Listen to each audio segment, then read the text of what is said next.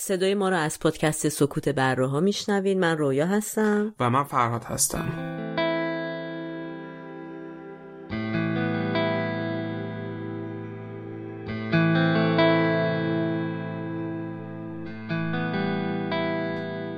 تاریخ پخش این اپیزود 15 دسامبر 2020 میلادیه که برابر میشه با 25 آذر ماه 1399 خورشیدی.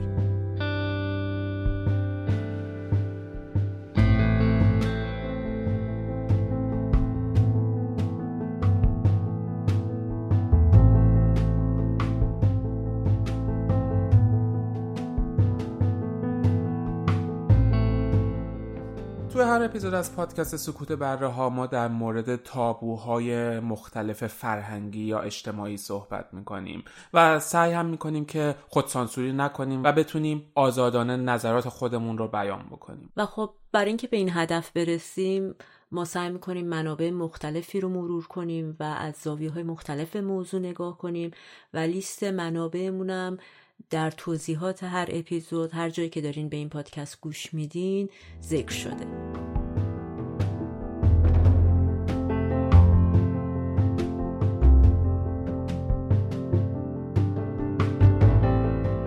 اعدامی رو شب قبل وزن می‌کنن و بر اساس وزن اون طول تناب دار رو انتخاب می‌کنن. در حال توسعه که ایران یکی از بهترین مثالاش هست. همیشه جز کشورهایی که بالاترین نرخ اعدام در سال پلیس یا گشت ارشاد تو خیابون جلوی بدحجابی رو می‌گیره یا جلوی مهمونی کردن رو می‌گیره. آدم میرن زندگی زیرزمینی رو گسترش کسایی که موافق اعدامن مخالف سخت جنین هم هستن. فرزندان ناخواسته ای که می‌تونستن بعدا بشن کسانی که مرتکب جرم جنایت میشن متولد نشدن و در حقیقت سخت شدن. واقعا به صورت قلبی انگار موافقتی به حکم اعدام داشتن. حالا اومدن تئوریزش کردن. قصاص یکی از وحشیانه ترین و غیر انسانی ترین قوانینیه که یه جور قانونی کردن خشونت زیر پرچم قانونه باید خوشحال باشیم که امروز تو ایران حداقل این روش ها رو دیگه نداریم. یعنی حماقت بشر حد نداره واقعا.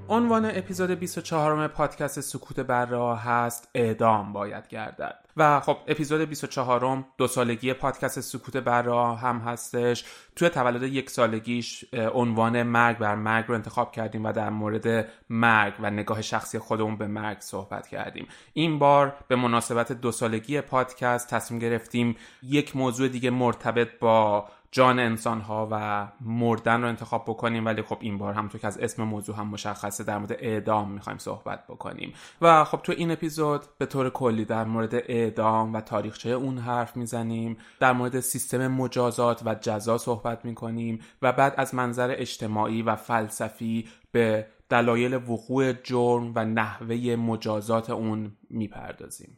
و خب همونطور که از موضوع مشخصه شنیدن این پادکست برای کودکان مناسب نیست. و همینطور امکان داره قسمت از این اپیزود توصیفات خشونت آمیزی داشته باشه که شاید برای بعضی از شنوندگان خوشایند نباشه. شاید وقتی هممون به کلمه اعدام فکر می‌کنیم و خب اسم ترسناکی هم داره اعدام رو به عنوان یه جور مجازات یه جور تنبیه و یه جور برای البته اعاده- اعاده حقی که از دست رفته می‌بینن. در واقع می‌تونیم بگیم اعدام یکی از گونه های مجازاتیه که بشر برای انسان ها تو سیستم قضایی تعریف کرده. در بعضی جوامع اجرا میشه در بعضی جوامع اجرا نمیشه. ولی به هر حال گونه ای از مجازاته و یه جور تنبیهه. و اگه بخوایم بیشتر حالا به صورت کلیتر به این مسئله نگاه کنیم یعنی یه ذره از اعدام بیایم بیرون و اصلا نگاه کنیم به اینکه این تنبیه از چه زمانی به وجود اومد کی شکل گرفت کی به صورت قانونی چون ما فقط اعدامو نداریم. ما در کنارش انواع اقسام مجازات های کوچیک و بزرگی رو داریم که حالا گنده ترینش اعدامه. و در واقع قانونگذار به خودش اجازه داده که انسان رو بنابر عملی که انجام میده خوب یا بد چون اینم باز تعریف متغیریه. در بعضی از کشورها عمل بد یه چیزی تعریف میشه و در بعضی از کشورها همون عمل بد یه مسئله خیلی عادیه. در نتیجه قانونگذار حالا بر اساس اولویت های خودش قوانینی رو وضع کرده برای تنبیه انسان ها من خودم وقتی داشتم با این مبحث کلنجار می‌رفتم واقعا اولین سوالی که به ذهنم رسید این بود که چقدر اصلا این پدیده تنبیه کردن یه چیزیه که مثلا اگر ما تو اجتماع زندگی نمی کردیم یا اگر فکر کنید یه جای دور افتاده بودین که قبیله هایی که مثلا هیچ جور آشنایی با تمدن و فرهنگ ندارن چقدر به صورت ژنی و غریزی ما یاد می گرفتیم که همدیگر رو تنبیه کنیم. این سوالی بود که خیلی بهش فکر می‌کردم و جالبم این بود که وقتی هر چقدر میگشتم دنبال این قضیه انگار بر بقیه خیلی مسئله مهم نبود. کمتر اطلاعات مشخصی رو پیدا می‌کردم. ولی خب در حدی که من فهمیدم ظاهرا واقعا تنبیه هیچ مسئله فطری و غریزی نیست در بشر. یعنی اینکه ما خیلی از خب قرایزمون رو می‌تونیم بگیم به صورت ذاتی در ما وجود داشتم ولی تنبیه چیزی نیستش که مثلا شما اگه دو تا بچه رو می‌بینید فکر کنید در این محیط ایزوله بزرگ شده باشن. اگر دعواشون بشه با هم دیگه برای اینکه فرزن یکیشون اون یکی رو زده اون یکی بچه که کتک خورده نمیره اسباب بازی اون یکی رو بدزده به عنوان تنبیه. مگر اینکه رفتار رو دیده باشه یاد گرفته باشه و با این کانسپت آشنایی داشته باشه. در واقع طبیعی ترین عکس عملی که اون آدم اون بچه از خودش نشون میده اینی که اونم بره بزنه.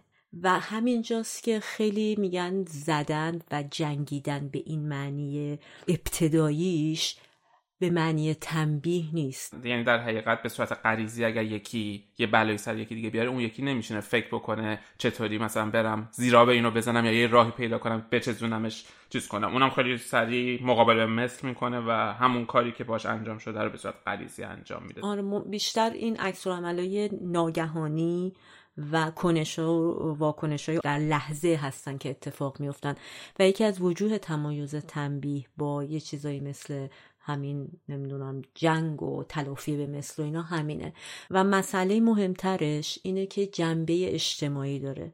درسته توی جنگیدن همیشه باید یک نفر دومی یه شخص دومی وجود داشته باشه. حالا ما فقط در مورد انسان ها صحبت نمی کنیم اینو در مورد حیوانات. یه گونه ای عین اون گونه وجود داشته باشه که حالا سر یه مسائل خیلی بدوی مثل تشنگی مثل گرسنگی مثل سکس اینا در رقابت با هم قرار بگیرن و دعواشون بشه و به جنگ هم برن.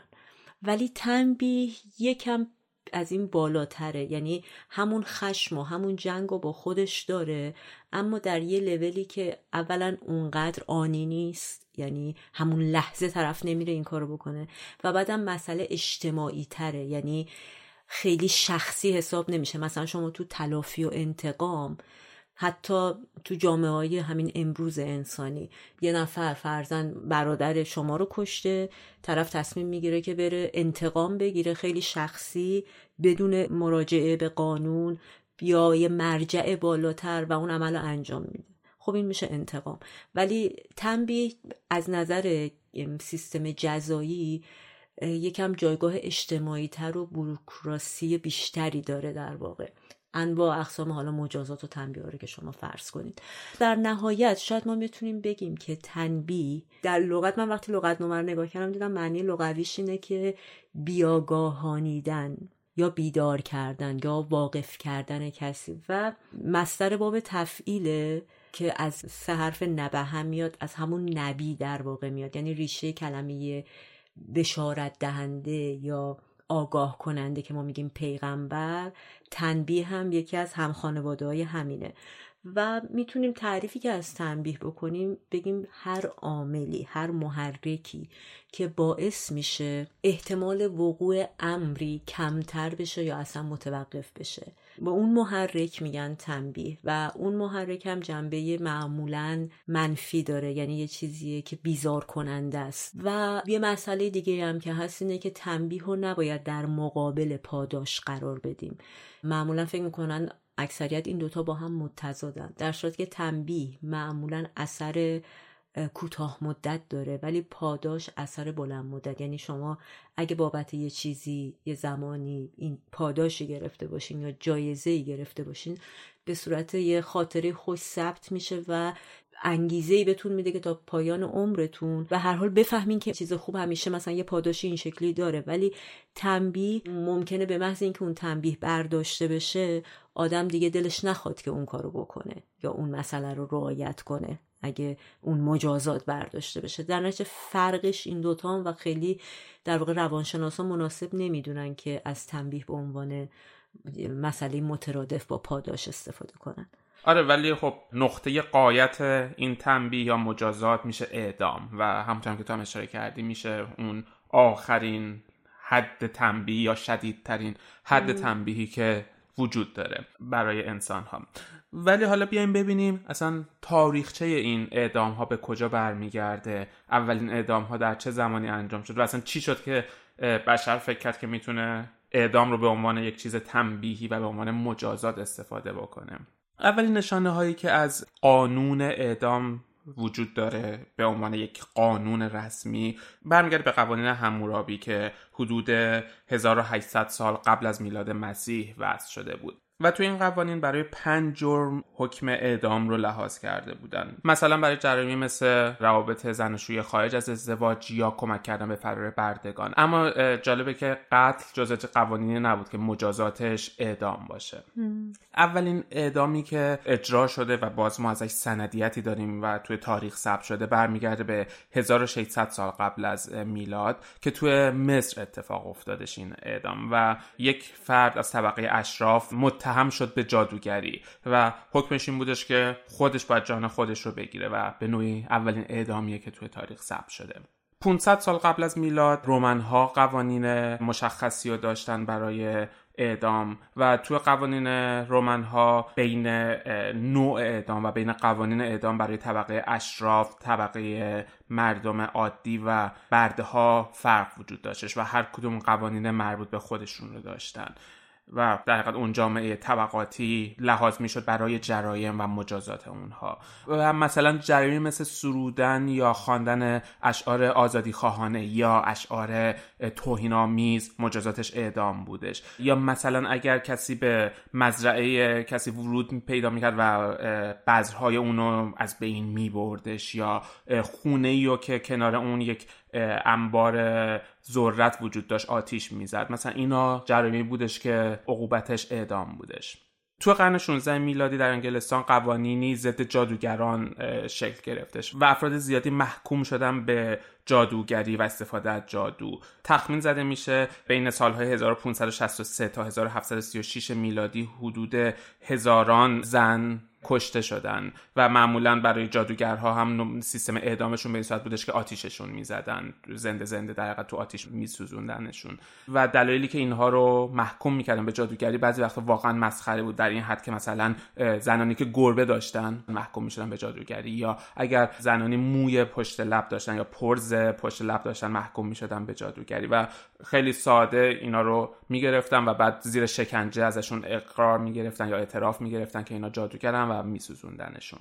در همین دوران برای محکومین عادی که به اعدام محکوم می شدن در انگلستان معمولا از تناب دار استفاده می کردن و تو همین دوران سال 1885 میلادی یک مرد 20 ساله‌ای به نام جان لی در انگلستان محکوم به اعدام شدش به خاطر قتلی که مرتکب شده بود اما شواهد کافی واسش وجود نداشتش و این جان لی معروف شد به مردی که نمی‌تونن اعدامش بکنن. اونو تو 23 فوریه 1885 بردن پای چوبه دار چوبه دار به این نحو بود که اهرمی داشت که زیر پای محکوم باز میشدش و سه بار امتحان کردن و هر بار که اون اهرم میکشیدن محفظه باز نمی‌شد. وقتی این جانلی بدبخت رو از روی چوبه دار میبردن کنار اهرم کار می‌کرد. ولی دوباره وقتی میذاشتنش روی چوبه دار اهرم کار نمی‌کرد. و در نهایت مردم باور کردن که این بیگناهه و در نهایت بهش عفو خورد. و از اعدام تبرئه شد و بهش حبس ابد دادن. اما ببینیم توی آمریکا این اعدام ها چه تاریخچه‌ای داشتن و بعد از مهاجرت اروپایی به آمریکا چه اتفاقایی افتادش. اولین اعدامی که توی آمریکا ثبت شده برمیگرده به سال 1608 که یکی از جنرال های انگلیسی محکوم شدش که خیانت کرده و در حقیقت جاسوس اسپانیایی ها بوده و اولین اعدامی بود که توی آمریکا اتفاق افتادش. توی سال 1612 ایالت ویرجینیا قوانین بسیار سفت و سختی برای اعدام داشتش و برای کوچکترین جرم ها و بی اهمیت ترین جرم ها قانون اعدام داشتن. مثلا جرم هایی مثل دزدیدن انگور یا کشتن مرغ و خروس یا کشتن سگ و اسب و اینا بدون مجوز یا تبادل کالا کردن با سرخپوست ها تمام اینا جرایمی بودش که محکوم به اعدام می شدن اما بعد از هفت سال مجبور شدن که این قوانین رو تعدیل بکنن چون که هیچ کسی علاقه نداشت که به این ایالت مهاجرت بکنه و تقریبا داشت خالی از سکنه می‌شد و مجبور شدن که جریمه اعدام رو کاهش بدن. بعد از اون اولین حرکاتی که انجام شدش که قوانین اعدام رو تعدیل بکنن در آمریکا و در حقیقت یه جور اعدام رو حذف بکنن بین سالهای 1776 تا 1800 میلادی توسط توماس جفرسون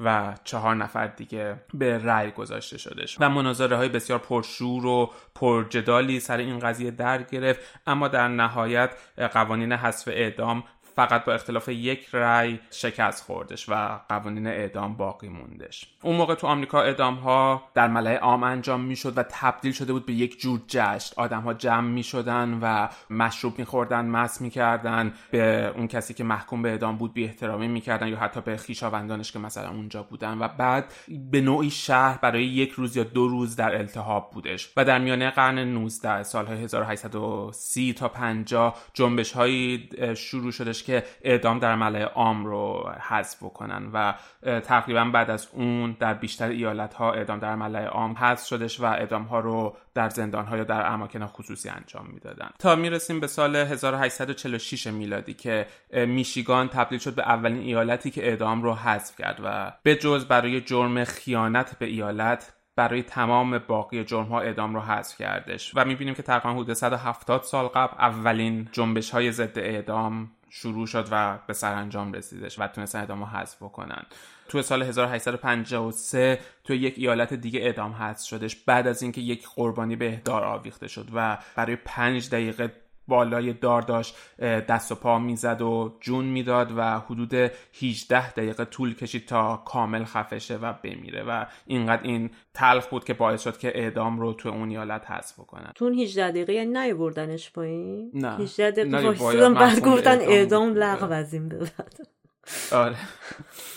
اواخر قرن 19 یک تحولی تو شیوه اعدام تو آمریکا به وجود اومدش و اونم استفاده از الکتریسیته بودش برای اعدام و مسبب این قضیه هم آقای توماس ادیسون بود. توماس ادیسون معروف خودمون که دوربین اختراع کرد لامپ اختراع کرد و اثرات زیادی توی تاریخ داشت. قبلا تو اپیزود 6 وقتی داشتیم در مورد پورن حرف می‌زدیم در مورد آقای ادیسون حرف زدیم که اولین فیلمی که به نوعی اروتیک بود و بوسه دو نفر بود و به نمایش عمومی گذاشت اینجام تو اواخر قرن 19 ادیسون در رقابت با یک شرکت دیگه آمریکایی به نام Westinghouse Electric بودش. Westinghouse Electric داشتش برق AC رو گسترش میدادش و تبلیغ می‌کرد در حالی که ادیسون برق DC رو داشت گسترش می‌داد و تبلیغ می‌کرد. و ادیسون تو این رقابت تلاش زیادی داشت که بگه برق AC خطرناکه و کشنده است. برای همین شروع کرد یک سری آزمایش ها رو در ملع عام قرار دادن و برق AC رو وصل می‌کرد به حیوانات مختلف و تعداد زیادی گربه سگ و حیوانات اهلی رو میکشتش با اون برق AC که ثابت کنه که اون خطرناکه و مردم سمت اون نرن و برق DC رو گسترش بده که کمپانی و شرکت خودش رو گسترش بده. و از همینجا با این کشتاری که از حیوانات انجام داد ایده اختراع صندلی الکتریکی به ذهن کمپانی خودش رسیدش. توی همین راستا وقتی داشت این کارا رو انجام می‌داد توی یکی از آزمایش خودش یک فیل رو با برق کشتش که فیلمش هم موجوده. یعنی کمپانی خودش با دوربین فیلم گرفتن از این صحنه. فیل بدرفتاری بود و کسی رو کشته بودش و می‌خواستن از شرش خلاص شن و اینم گفت خب چه بهتر. من از این فرصت استفاده می‌کنم. برق و کرد و اون فیل در چند ثانیه کشته شدش. و بعد از اون اولین اعدامی که با صندلی الکتریکی انجام شد توی 6 آگوست 1890 توی نیویورک اتفاق افتادش. و برخلاف چیزی که همون موقع باور می‌کردن که خیلی سریع و راحت این صندلی الکتریکی باعث مرگ طرف میشه ولی رو اولین اعدامی که اتفاق افتاد یک دقیقه طول کشید که اون فرد بمیره و در نهایت از شدت سوختگی مردش یعنی دقیقا یه جور جسقاله شد توسط الکتریسیته. تو سال 1924 اتاقهای گاز استفاده شد برای کشتن مجرمان توی آمریکا و فکر می‌کردن و باور داشتن که این روش انسانی تره و بعد از اون تو سال 1982 اولین اعدام با تزریق ماده کشنده اتفاق افتادش که برای این کار سه ماده مختلف رو به مجرم تزریق می‌کنن. اول ماده به نام barbiturate رو بهش تزریق می‌کنن که باعث بی‌حسی عمومی بدن میشه و بعد از اون ماده به نام pancuronium bromide رو بهش تزریق می‌کنن که باعث فلج عضلات میشه و یواش یواش تمام عضلات بدن فلج میشن و نفس کشیدن هم سخت میشه و متوقف میشه و در نهایت chloride پتاسیم رو تزریق می‌کنن که باعث میشه که تپش قلب متوقف بشه قلب از کار بیفته و مجرم در حقیقت کشته بشه که به نظر میاد روش خوب و بدون درد و انسانیه برای کشتن. یه قانونی که توی آمریکا دارن و قانون جالبیه اینه که افرادی که اعدام میشن باید از نظر سطح هوشی توی حد متوسطی باشن و یک level IQ مشخص دارن که آدم هایی که زیر IQ 70 باشن هیچ وقت اعدام نمیشن. و توی سال 2010 یک case خیلی بحث برانگیز اتفاق افتاد. یک زن 41 ساله محکوم شد به کشتن شوهر و فرزند خوانده خودش به خاطر به دست آوردن پول بیمه عمرشون که حدود 250 هزار دلار بودش. بعد از سالها این اولین زنی بودش که محکوم به اعدام شده بود. برای همین خیلی سر و صدا کرد پروندهش و توجه رسانه ها رو خیلی بهش جلب کرد و همین ده سال قبل داریم در موردش صحبت می‌کنیم دیگه.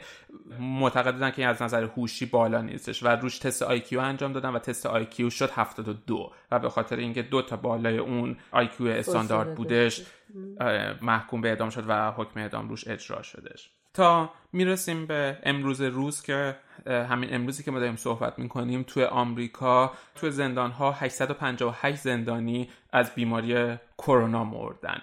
در حالی که توی 20 سال اخیر فقط 839 نفر توی آمریکا اعدام شده یعنی کشته های کرونا توی همین چند ماه اخیر فقط تو زندان ها بیشتر از تمام اعدام ها توی 20 سال اخیر کل ایالات متحده آمریکا بودش.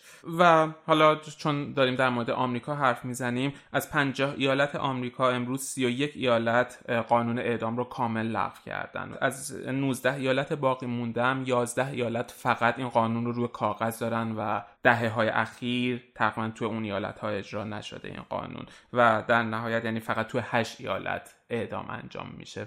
جوانترین کسی هم که حالا توی تاریخ معاصر یا توی چند صد سال اخیر اعدام شده یه بچه ده ساله بودش که توی سال 1629 به خاطر آتیش زدن یک خونه محکوم به اعدام شد و اعدامش کردن و جوانترین فرد آره بودش که اعدام شدش یه بچه ده ساله که شاید به سر یه شیطنت بچگان آره این کارو کرده بودش.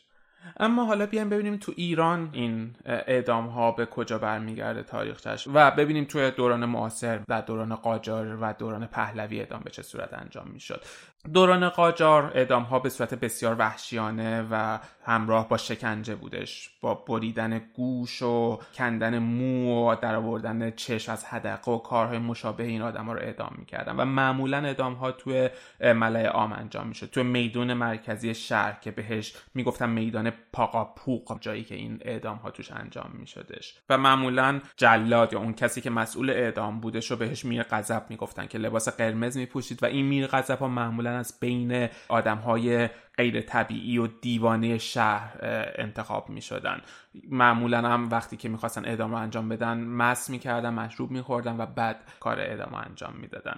یکی از سنت هایی که داریم برمیگرده به سال 1309 هجری قمری توی دوران قاجار اعدام به این صورت انجام می‌شد که اول مجرم به عکاس خونه میبردن و ازش عکس می‌گرفتن و عکس رو به حضور شاه می بردن و اون اجازه اعدام می‌داد. اما روال کار اینطوری بود که وقتی مجرم رو به عکاس خونه می بردن راه بازگشت نداشتش. یعنی بدیهی بودش که این مجرم اعدام خواهد شدش. و بعد مجرم به دوباره همون میدون شهر می بردن بهش یه قلیون می‌دادن یا غذای خوبی بهش می‌دادن و بعدش اونجا اعدامش می‌کردن. به دار می آویختنش در حقیقت. و اون وقت جسد فرد اعدام شده رو سه روز به چوبه دار میموندش مگر اینکه کسی شفاعتش رو میکردش و از دار می آوردنش پایین. و اون وقت اگر فرد اعدامی پولدار بودش ورثش باید به میر غضب پول می‌دادن. اگرم پولدار نبود میر غضب یه کوزه رو توی بازار میچرخون و از بازاری ها و مردم شهر پول طلب می‌کرد که بعضی وقتا تا 200 تا 300 تومن اون موقع پول می‌تونست جمع بکنه به خاطر هر اعدامی که انجام میدادش. من اتفاقا یاد یه صحنه از هزار دستان افتادم توی یکی از قسمتاش. اسم کرکتر یادم نمیاد ولی با بازی زنده یاد محمد موتی بود که صحنه اعدام بود و همینطور قلیون براش آوردن و خوراک خوب و بعدم جنازش مونده بود. حالا سه روزش مشخص نبود ولی دقیقا همین مراسم رو اجرا کردن. آره و خب اون موقع یه کار کردی هم داشتش که عامه مردم رو بترسونن از قدرت سلطنت و بهشون بگن که هیچ فکر آشوب یا ضدیت با سلطنت نکنیم و یک جور قدرت نمایی هم تو ملع عام بود. و خب همونطور که همین امروز روز تو ایران این اتفاق انجام میشه و اعدام ها تو ملع عام با دلایل مشابه اتفاق میافته. یه نکته دیگه که جالبه تو اعدام های دوران قاجار اون قضیه عکس گرفتنه که یک جور نماد نیستی و نابودی بودش و وقتی دقیقا اون عکس رو از محکوم می‌گرفتن معلوم بود که کارش تمومه. و بعد از اون وقتی سوئدیا اومدن تو ایران و نظمیه ایران رو به دست گرفتن و می‌خواستن یک سر و سامونی بهش بدن شروع کردن انگشت نگاری کردن و عکاسی از مجرمان. و تو اون دوران مجرمان عادی که دقیقا سوء سابقهشون رو پرونده سازی بکنن ازشون می‌خواستن عکس بگیرن و مجرمان شدیدا مقاومت می‌کردن از این عکس برداری. چون فکر می‌کردن که ازشون می‌خوان عکس بگیرن که ببرن بکشنشون اعدامشون بکنن و اون موقع این عکس گرفتن آره، معنیش بودش که قرار شما رو بکشیم در حالی که خب اونا فقط می‌خواستن پرونده اینا رو داشته باشن. و اینم جالبه که ما داریم توی این دوران از این اعدام های همراه با شکنجه حرف می‌زنیم در حالی که در دقیقا همین زمان توی آمریکا همونطور که گفتیم اولین ایالت قانون اعدام رو لغو کردش. اینقدر فاصله بین ایران و غرب بوده و خب هنوزم این فاصله بین قوانین جزایی ما هست. و بعدش وقتی ناصرالدین شاه به فرنگ سفر کرد یا به اروپا سفر کردش در دومین سفر خودش وقتی برگشت دست به یک سری اصلاحات زدش و شکنجه رو از اعدام ها حذف کردش و سعی کرد یک حالت فرنگی معابانه به قضیه اعدام بده. جالبه برام اگه همچین تصمیمی گرفته با یه آره، یعنی فقط با خودش اون چه می‌دونم زنان فرنگی و آره دوربین و اینا نیورد یک سری کارهای مثبت هم کرد. و همینطور در اون موقع بعد از سفر دوم خودش توی سال 1878 میلادی یک فردی به نام کنت دومونفورت رو با خودش آوردش که یک سر سامانی به وضع امنیت تهران بده. این استخدام دولت شد و شروع کرد قوانین جزایی رو عوض کردن. و در حقیقت یک جور قانون اعدام رو خیلی تعدیل کردش و قوانین حبس رو خیلی گذاشت به جای قوانین اعدام و مثلا حتی کسایی که بر ضد دولت مرکزی یا بر ضد شاهنشاه شورش می‌کردن اعدامشون نمی‌کردن و طبق اصلاحیه‌ای که این آقای فورد انجام داد حکمای حبس 10 تا 15 ساله بهشون می‌دادن. بعد از مشروطه و در دوران پهلوی هم دوباره یک اصلاحاتی انجام شدش. سربریدن رو تو دوران پهلوی حذف کردن و فقط اعدام با تناب دار رو انجام دادن. محل اعدام رو تغییر دادن و اول به باغ شاه و بعدش به میدان توپخونه بردن. و مثلا توی دوران رضاشاه جرایم کمتری محکوم به اعدام می شدن فقط منحصر شده به قتل میهن فروشی و شورش مسلحانه. البته این قضیه هم با شرایط اجتماعی و شرایط سیاسی و با شدت و ضعف دیکتاتوری هم ارتباط مستقیم داشت. میزان اعدام ها. چیزی که آره همیشه هستش وقتی دولت مرکزی احساس ضعف بکنه معمولا همین امروز هم دوباره می‌بینیم. تعداد اعدام ها میره بالاتر و مثلا بعد از کودتای 28 مرداد اعدام ها بسیار تعدادش افزایش پیدا کرد در دوران پهلوی و بعد حالا می‌رسیم تا دوران جمهوری اسلامی و امروز که تو ایران تو قوانین جزای اسلامی چهار گروه اصلی از جرایم مجازات اعدام براشون وجود داره. اولین جرم قتل عمد هستش که اعدام یا قصاص داره که حالا فکر کنم بعدا در موردش مفصل تر صحبت می‌کنیم. بعد از اون جرایم جنسی مثل تجاوز یا زنا یا روابط همجنسگرایانه جرم اعدام داره. گروه بعدی ارتداد یا توهین به مقدسات آره یا پیامبر هستش و در نهایت جرایم مثل فساد فلعرز و محارب است که حالا این خیلی چیز عظیمیه. خب محاربه قیام مسلحانه علیه حکومته اما فساد فل ارز کاملا هر چیزی رو می‌تونه شامل بشه و خیلی تعویل پذیره و هر جوری میشه هر قاضی تفسیر به رأی خود بکنه و یک چیزی رو بگه این فساد فل ارزه که مثلا می‌دونیم از راه اندازی سایت های پرن می‌تونه این اتفاق افتاده باشه تا سلطان سکه و سلطان ماشین و کسی که رفته مثلا یه تعداد سکه خریدن می‌تونه شامل این بشه. یا حتی کسی که مثلا مشروب خورده باشه و سه بار حد بخوره به خاطر شرب خم بعد از اون محکوم به اعدام میشه که چند ماه قبل توی مشهد یک نفر به این دلیل اعدام شدش. و فکر می‌کنم جرمی که خیلی میشنویم این روزا اقدام علیه امنیت ملیه که احتمالاً زیر مجموعه حالا این مفسد فل ارز قرار می‌گیره و بعدش هم بسته به رأی قاضی مجازات خودشو داره آره دقیقا. ببین اگر بخوام دقیقا از روی قانون مجازات اسلامی بخونم میگه که هر فردی که به طرز گسترده و وسیع مرتکب جرم و جنایت علیه سلامت و تمامیت جسمانی آهاد جامعه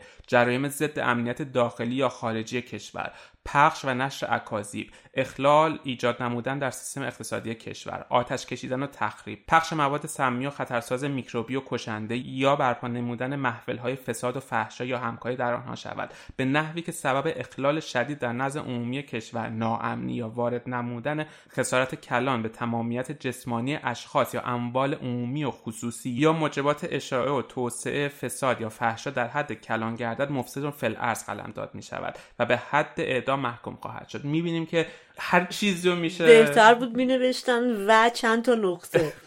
آره. یعنی واقعا اتفاقی هم هست که میفته کامل این تحویل پذیره و هر کسی هر قاضی و هر دادگاهی بر اساس یک سری دلایل یکی رو محکوم به اعدام می‌کنن و مثلا میگم دولت اعلام می‌کنه که خرید سکه آزاده و مثلا ما این سکه ها رو با نرخ دولتی به فروش می‌ذاریم بدون هیچ محدودیتی. یک نفر میره ده ها هزار سکه می‌خره و بعد ملقب میشه به سلطان سکه و اعدام میشه. و بعد از اون توی قوانین جزای ایران ضد کنوانسیون حقوق بشر که کودکان زیر 18 سال اعدام نباید بشن ایران اینو انجام نمیده و بچه های زیر 18 سال رو اعدام می‌کنه. نه زیر 18 سال یعنی اگه کسی زیر 18 سال جرمی انجام داده باشه وای میسن تا 18 سالش بشه و بعد اونو اعدام می‌کنن. در صورتی که فلسفه این قانون اینه که شما اگه کاری ازتون زیر اون سن قانونی سر بزنه عملی نیست که شامل مجازات باشه براش. نه اینکه وایسین تا 18 ساله شد به خاطر کاری که اون زمان ناگاهانه کرده انجام آره مجازاتش کنید و همینطور زنان باردار هم اعدام نمیشن. اگر زنی باردار باشه و جرمی بعد زایمان باشه. آره وای میسن زایمانش انجام بشه. معمولا تا حد اکثر دو سال بعد از بارداری که با تجویز پزشک اگر باید شیر بده نوزادش رو اجرای مجازات اعدام به تعویق میفته برای زنان باردار. یکی دیگه از کارهای بعضی وقتها خندهدار و بعضی وقتا احمقانه بشر تو طول تاریخ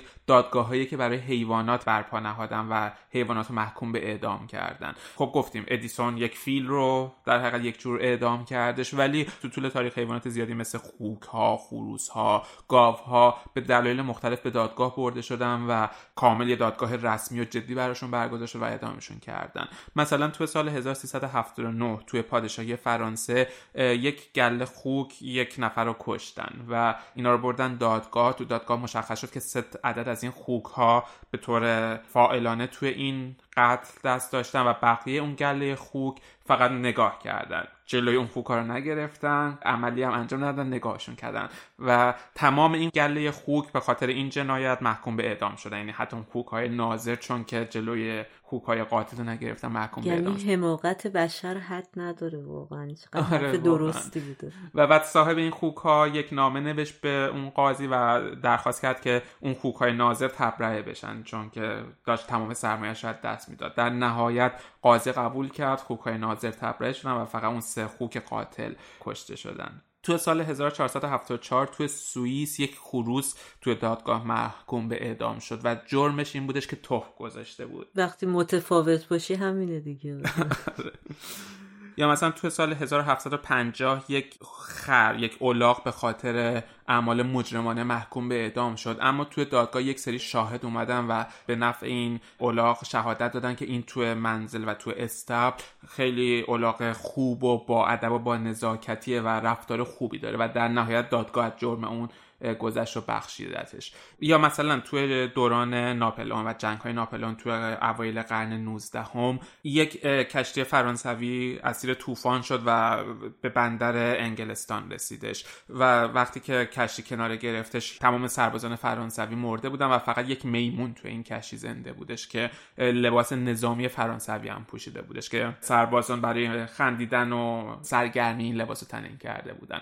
نظامی های انگلیس این میمون رو آوردن به خشکی و شروع کردن ازش بازجویی کردن ولی این خب هیچ جوابی واسهشون نداشتش و در نهایت رأی دادن که این یک جاسوس فرانسویه و محکوم به اعدام شدش و کلی داستان های دیگه از دادگاه های مختلف آره حیوانات تو طول تاریخ هست. خب امروز حداقل اعدام حیوانات در دادگاهی کردن حیوانات حداقل لغو شده. خب حالا اینطور که تو میگی آدما به حیوانا که رحم نکردن یعنی نمی‌دونم خیلی وقت پیشم آخه نبود مال 200 سال پیش بوده دیگه. یعنی اینقدر میزان حماقت 300 سال پیش خیلی مسخره است. ولی هنوزم همینقدر حماقت به نوع دیگه حداقل در انسان ها وجود داره این آره ولی خب در مورد حیوانات تو اصلا کانتکستش عوض میشه.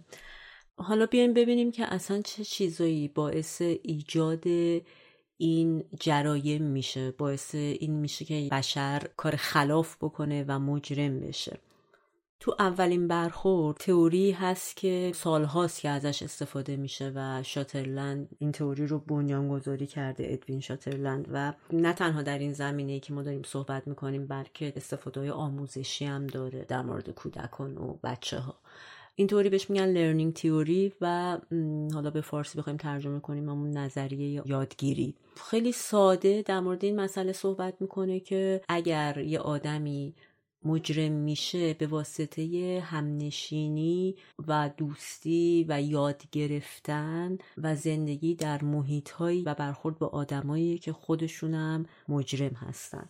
و اینا از همدیگه یاد می‌گیرن. کسی که توی محیط جرمخیز و با آدمای مجرم سر و کار داره احتمال اینکه خودشم به این مسیر کشیده بشه زیاده و همینطور برعکس. کسایی که کمتر نشست و برخواست دارن با آدم خلافکار احتمال اینکه خودشون هم کار خلاف بکنن کمتره. خودمونم تو فارسی هم یه ضرب مسئله اینطوری داریم دوست ناباب و نمی‌دونم هم نشین تو از تو به باید تا تو رو عقل و دین بیافزاید و از اینجور چیز یا پسر نوح با بدان بنشست و آره دقیقا پسر نوح با بدان به هر حال حالا همین سربار مسئله ما رو اومدن تئوری کردن. ولی این تئوری که در اینی که خیلی ساده است ولی تا حدود خیلی زیادی هم جواب میده از نظر اجتماعی تو خیلی از موقعیت ها ولی خب به هر حال همه گیر نیست. یعنی نمی‌تونیم در مورد همه مجرما ازش استفاده کنیم. چون ما می‌بینیم که مجرمایی هستن که خیلی تو رفاه مالی بودن از نظر ظاهری و شرایط اقتصادی و اجتماعی جایگاه خوبی هم داشتن ولی عمل خلاف ازشون سر می‌زنه.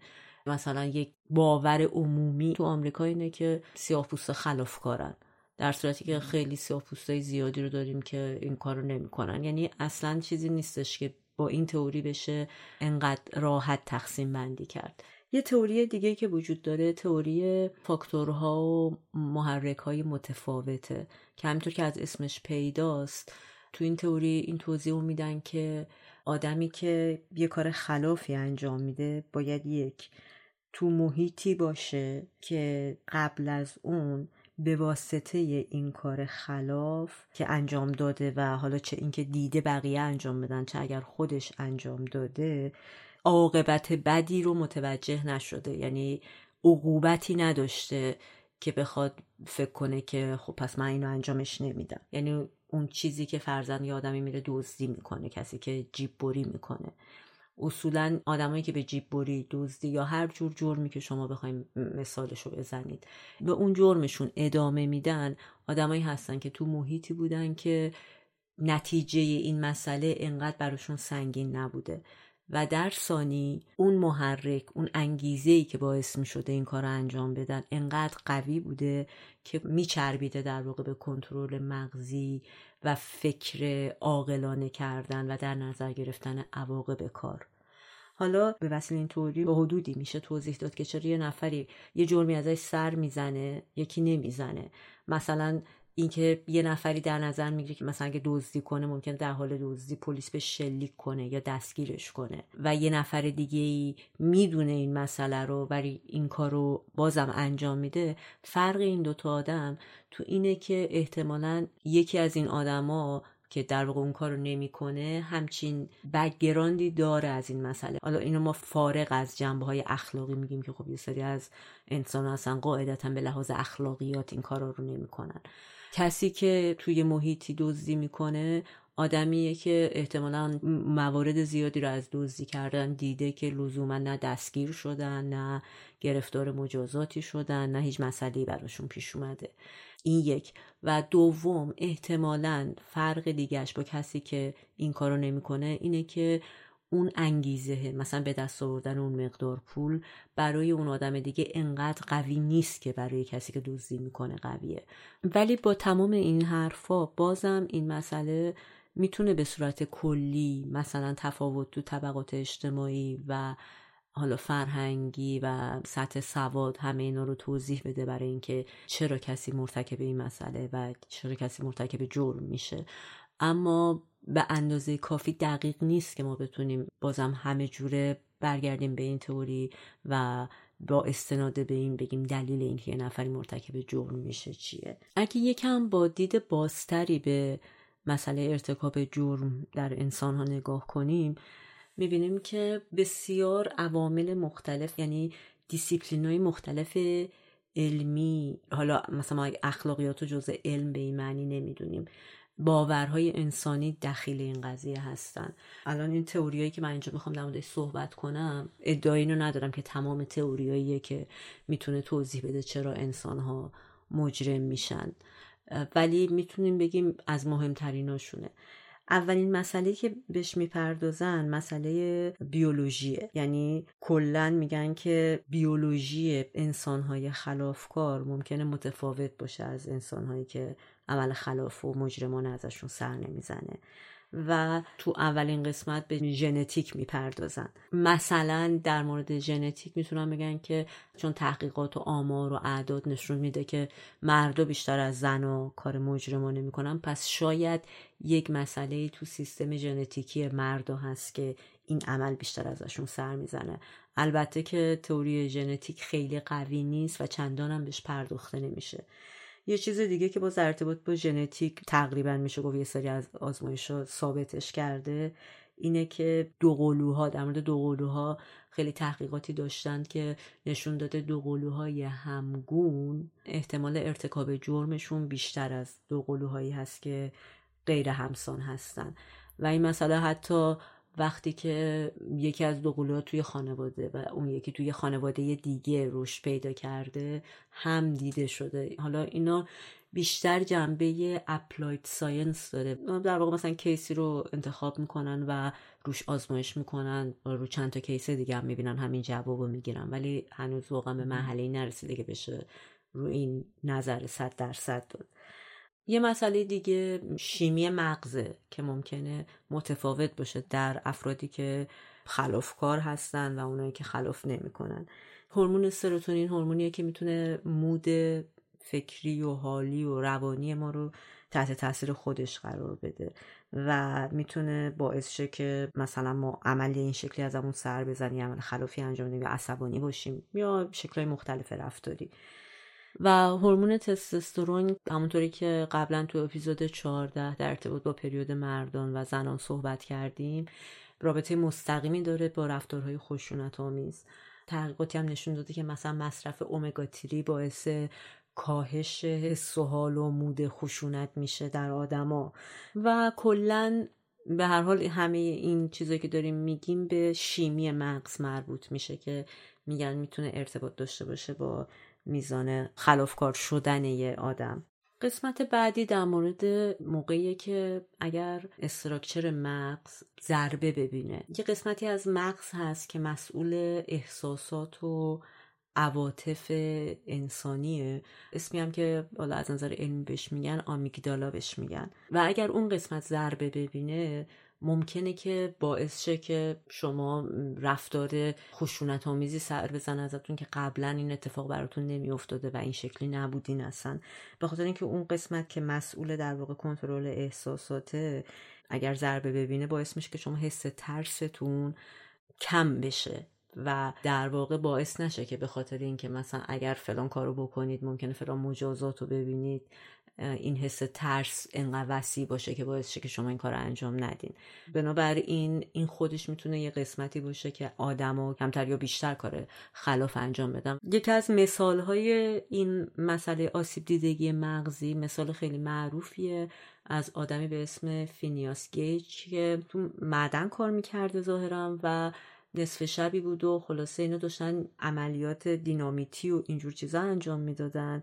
این آقا اون موقع 25 ساله بوده و خیلی هم آدم آروم و اصلا بیچاره کاری به جایی نداشت. و تو جریان حالا اون کاری که داشتن می‌کردن یک انفجاری رخ میده و یه میله قطور آهنی از قسمت زیر چونه و فک این آدم وارد میشه و از مغزش از بالای سرش در میاد اون میله آهنی.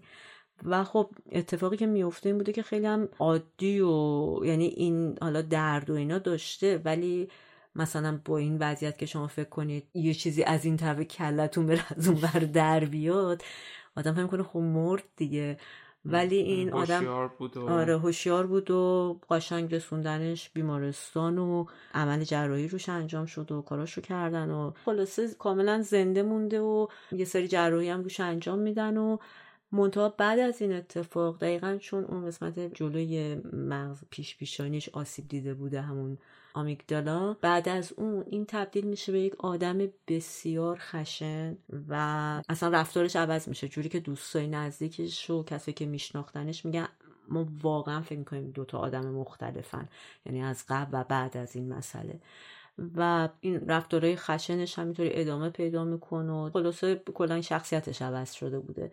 که البته یه دم احتمال اینو میدن که این مسئله به خاطر افسردگی بوده که شاید نه اینکه فقط این افسردگی باعث این مسئله میشه ولی یه قسمتیش هم میشه اینطوری توضیح داد که اون افسردگی هم خودش یه عامل محرکی بوده که بعد از این اتفاق براش واقع میشه و استراب و اون شوک ناگهانی که از همچین مسئله براش پیش اومده. ولی به هر حال خب اون آدم تغییر شخصیتی در این حد داده که کاملا متفاوت بوده. تئوری بعدی روتین اکتیویتی تئوری است که به سه تا عامل اصلی اشاره می‌کنه تو اتفاق افتادن یه جرم.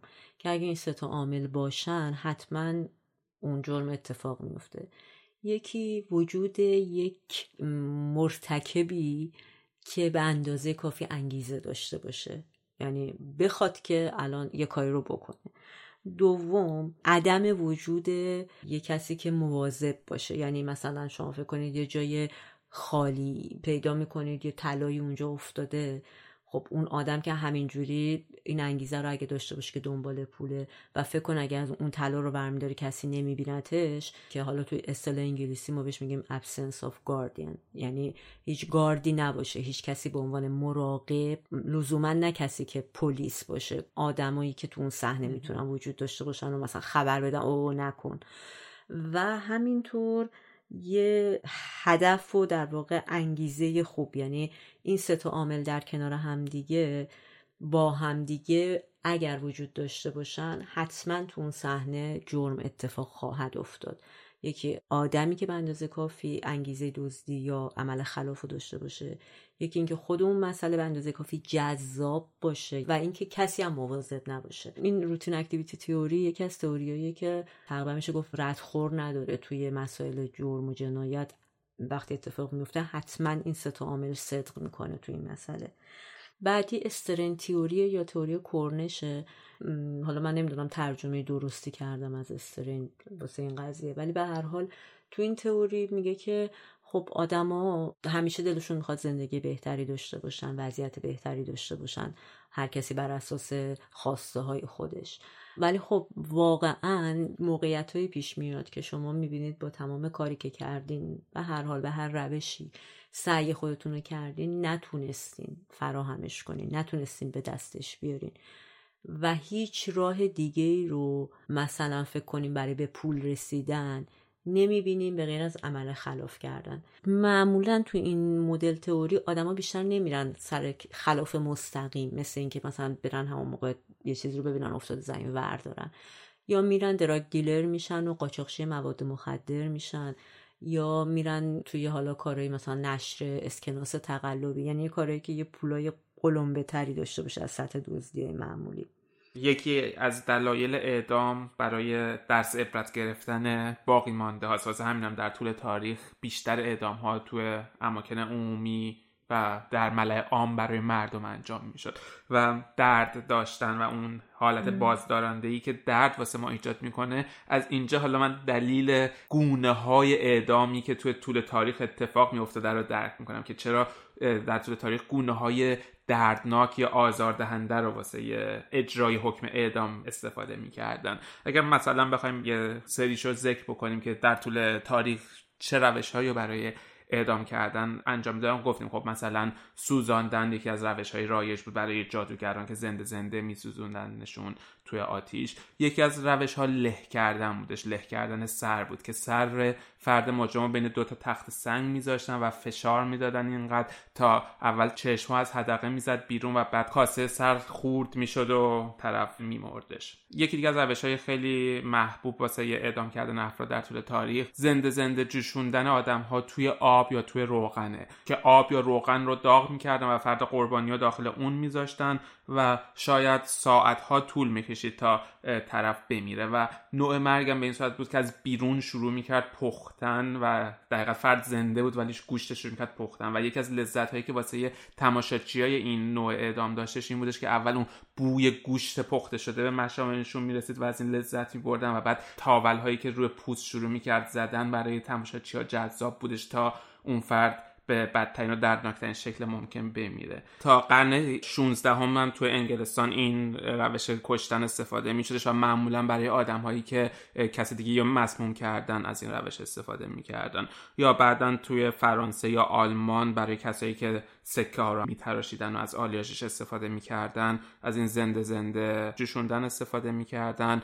توی آسیا تو ژاپن استفاده می‌شده از این روش یا مثلا توی هند توی سال 1675 یک فردی و به خاطر اینکه امتناع کرد که به اسلام روی بیاره و اسلام رو قبول بکنه زنده زنده روی آب پختنش و کشتنش. یکی دیگه از روش های محبوب در طول تاریخ به نیزه کردن فرد قربانی بودش. به این صورت که به صورت عمودی یک نیزه رو میذاشتن و اون وقت فرد قربانی رو از مقعد روی این نیزه میذاشتن و به تدریج این فرد با وزن بدن خودش به پایین میرفتش تا این نیزه از بدنش رد بشه و اندام داخلی بدن اینو پاره بکنه و منجر به مرگش بشه. رو حالت ایدئال به این صورت اتفاق میافتاد که اون نیزه یا اون تیرک چوبی یا فلزی از دهن این فرد قربانی بزنه بیرون. این حالت ایدئال بود ولی معلوم نبود بعضی وقتا کج میرفتش و از جاهای دیگه میومد مثلا از قلب یا از روی حلقه و پاره می‌کرد میومد بیرون. و به حالتی که این اندام پاره می‌کرد می‌تونست بعضی وقتا دقایقی طول بکشه که فرد کشته بشه و بمیره. بعضی وقتا می‌تونست تا روزها تا سه روز چهار روز طول بکشه و فرد این درد رو ذره ذره تجربه بکنه تا بمیره. و مثلا یکی از معروف ترین به نیزه کردن ها برمیگرده به ولاد سوم که حاکم رومانی بودش توی ترانسیلوانیا که فردی خونخوار و جنایتکار بودش و میگن که کنت دراکولا یا داستان دراکولایی که امروز ما داریم الهام گرفته از شخصیت این فرده. توی داستان ها هستش که توی یکی از جنگ هاش این 20 هزار سرباز عثمانی رو به نیزه کشید و دقیقا یک جنگلی از این کشته ها بنا نهادش که دشمنای خودش رو بترسونه.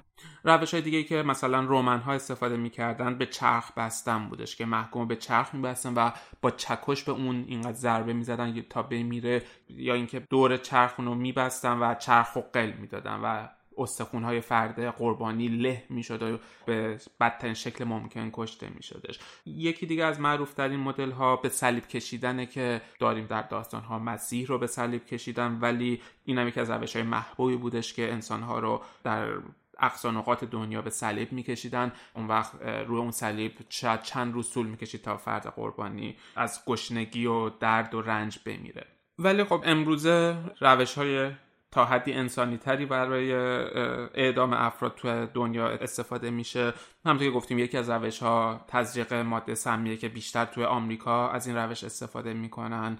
تا حدی ظاهرا جزء یکی از بیدردترین و راحتترین روش های مرگی هستش.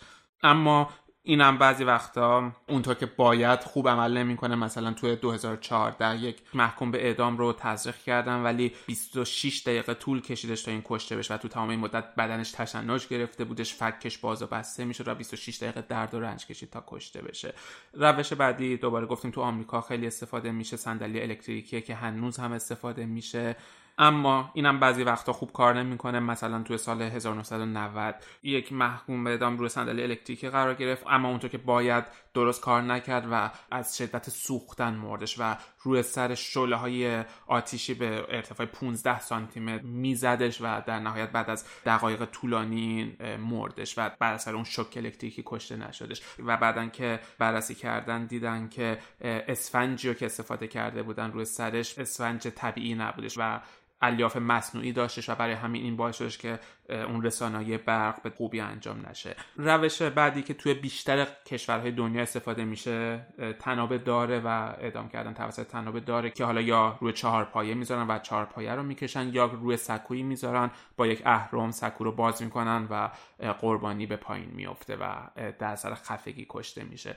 توی اعدام با تنابه دار طول تنابه دار خیلی مهمه و معمولا به این صورته که اعدامی رو شب قبل وزن می‌کنن و بر اساس وزن اون طول تنابه دار رو انتخاب می‌کنن. برای اینکه اگر طول تنابه دار بلند باشه امکان داره باعث شکسته شدن گردن و قطع شدن سر بشه و در اثر خفگی قربانی کشته نشه. و اگر طول تناب دار کوتاه باشه می‌تونه زمان خفگی بسیار طولانی بشه و تا 45 دقیقه طول بکشه تا قربانی خفه شه. واسه همین طول تناب دار توی این روش اعدام مهمه. روش دیگه ای که معمولا توی دادگاه های نظامی استفاده میشه تیراندازی هستش که به این صورت که معمولا دست و پای محکوم رو به یک تیرک میبندن تو اکثر اوقات چشمش رو با یک نوار پارچه‌ای میبندن و اون وقت گروه تیرانداز که معمولا مشتمل بر پنج نفره توی فاصله ای معمولا تا فاصله 60 متر قرار می‌گیرن و قلب فرد رو نشانه می‌گیرن و به سمت قلبش تیراندازی می‌کنن. اما توی این روش هم اگر تیرها خطا بره می‌تونه باعث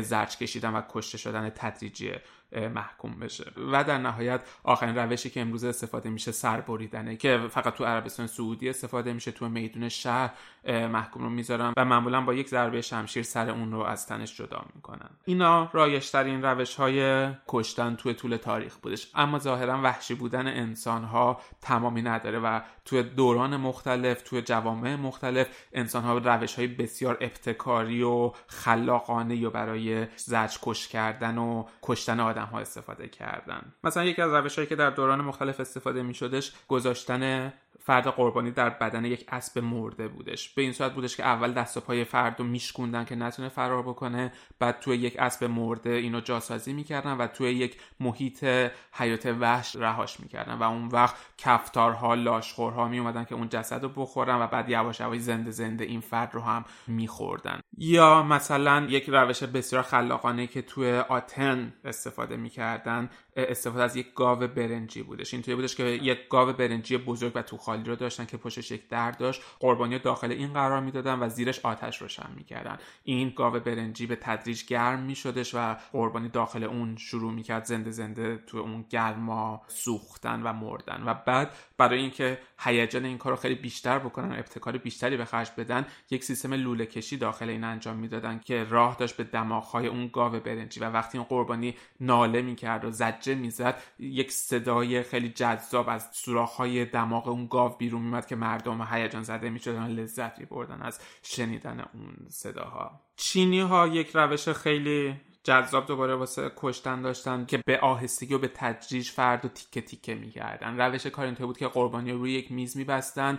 و انواع مختلفی از چاقوهای جراحی و وسایل جراحی رو توی یک کیسه میذاشتن. جلاد میومد هر کدوم از اون چاقوها رو در می آورد به صورت تصادفی. اون وقت دستورالعملش رو می‌خوند و هر کدوم از اون چاقوها مختص به یک کاری بود مختص به بریدن عضوی از بدن بودش و اون وقت شروع می‌کرد خیلی ظریف و خیلی با احتیاط اون قسمت بدن رو میکندش. حالا مثلا یک تیک از گوشت دست پا یا دماغ یا جاهای دیگر رو میکندش و این کار با ظرافت و به صورت پزشکی انجام می‌شد. هدف این بودش که محکوم رو تا حد امکان زنده نگه دارم و به سختترین و طولانی ترین روش ممکن بکشنش. و این جذابیت هم داشت که خب ابزار بعدی که از اون کیسه مشکی می‌کشه بیرون در حقیقت چی خواهد بودش و این روش اعدام توی چین تا همین حدود 120 سال قبل تا 1902 میلادی هم استفاده میشدش تا اینکه بالاخره تو 1902 میلادی ممنوع شد این روش اعدام کردن.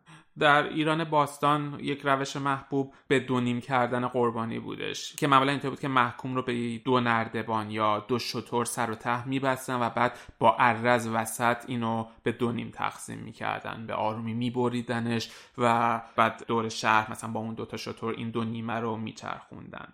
یکی دیگه از روش هایی که دوباره در ایران باستان استفاده می‌شد و محبوب بود گذاشتن محکوم در خاکستر بود. به این صورت که تلی از خاکستر رو درست می‌کردن محکوم رو روش میذاشتن به تدریج بر اساس وزنش محکوم داخل این خاکستر فرو میرفتش و در اثر خفگی تو این خاکستر جون میدادش و دقیقا مرگ رو لحظه به لحظه به چش خودش میدیدش. شلیک کردن از توپ یکی از روش هایی بودش که توی انگلستان و بعدا توی هند خیلی محبوب بودش. بعد از اینکه بارود اختراع شد و توپ جنگی داشتن محکوم رو سر یک توپ میذاشتن و فیتیله رو روشن می‌کردن و محکوم بدبخت شوت می‌شد و کشته میشدش. یکی از خلاقانه ترین روش هایی که دوباره تو ایران باستان انجام می‌دادن ظاهرا ایرانی ها همیشه ید طولایی داشتن تو ایجاد روش های خلاقانه واسه کشتن آدما به این صورت بودش که قربانی و داخل یک چوب یا دو قایق قرار داده شده روی هم میذاشتن به طوری که پاها و سرش بیرون باشه. بعد به قربانی مقدار زیادی شیر و اصل میخوروندن به زور و اگر مثلا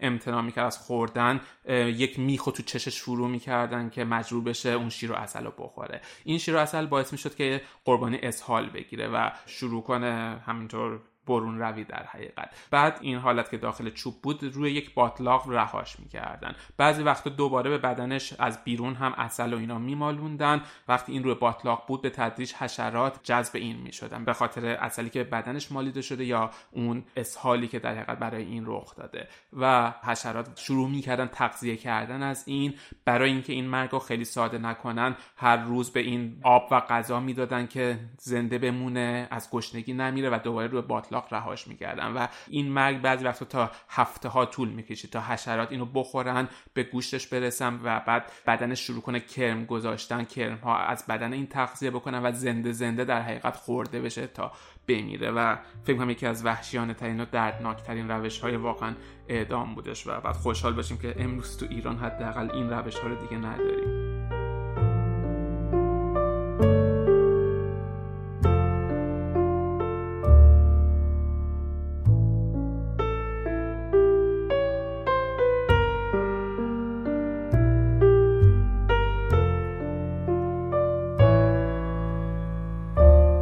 تشنه در خون می‌زند دشمن. پنجه بر در می کشد اندو زخم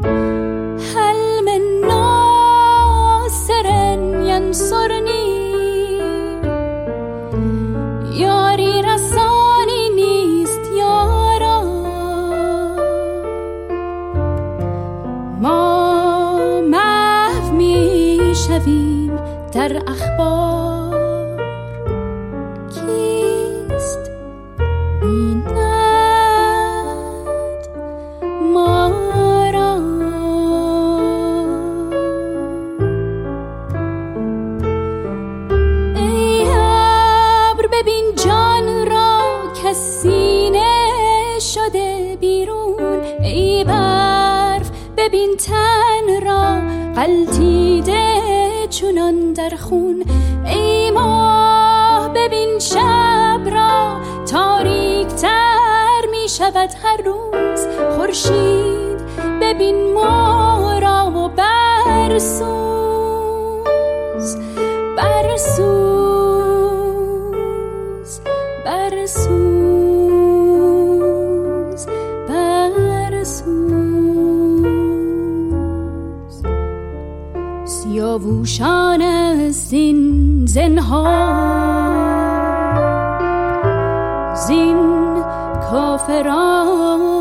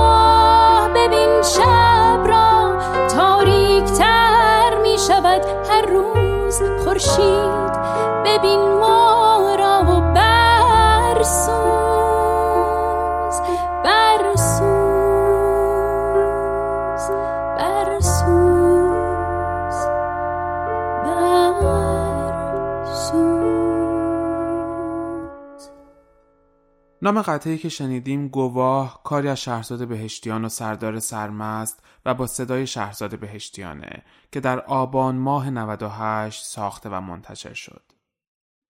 ولی خب آره حالا آدما مجرم میشن. یه سری تئوری هستش که چطوری پیشگیری بکنیم از وقوع جرم یا جرم رو بتونیم کنترل بکنیم تو جامعه سه تئوری اصلی اینجا مطرح میشه اولین تئوری تئوری موقعیتی هستش که تو این تئوری میگن که باید شرایط و امکان ارتکاب جرم رو کاهش بدیم. چون همونطور که تو گفتی یکی از فاکتورهایی که در وقوع جرم می‌تونه نقش داشته باشه از اون سه تا فاکتور یکیش اینه که کسی شاهد اون اتفاق نباشه. و توی این تئوری موقعیتی دقیقا میگن که باید موقعیت جرم رو کنسل بکنیم جلوشو بگیریم. با چی؟ مثلا با قرار دادن دوربین و یا پلیس در شهر جلوی جرم رو بگیرن. خب مثلا همون چیزی که توی ایران اتفاق میفته. گشت ارشاد بذاریم که جلوی بدهجابی رو بگیریم. سر هر کوی برزن یه ماشین ون باشه و بتونیم جرم رو حالا اون جرمی که اونجا تعریف شده در جلوش رو بگیریم. ولی خب این نظریه باگ های زیادی داره. چون باعث میشه که جرم به یک مکان دیگه یا زمان دیگه منتقل بشه و مثلا اگر تو روز پلیس تو شهره شب جرم انجام بشه اگر دوربین های مدار بسته تو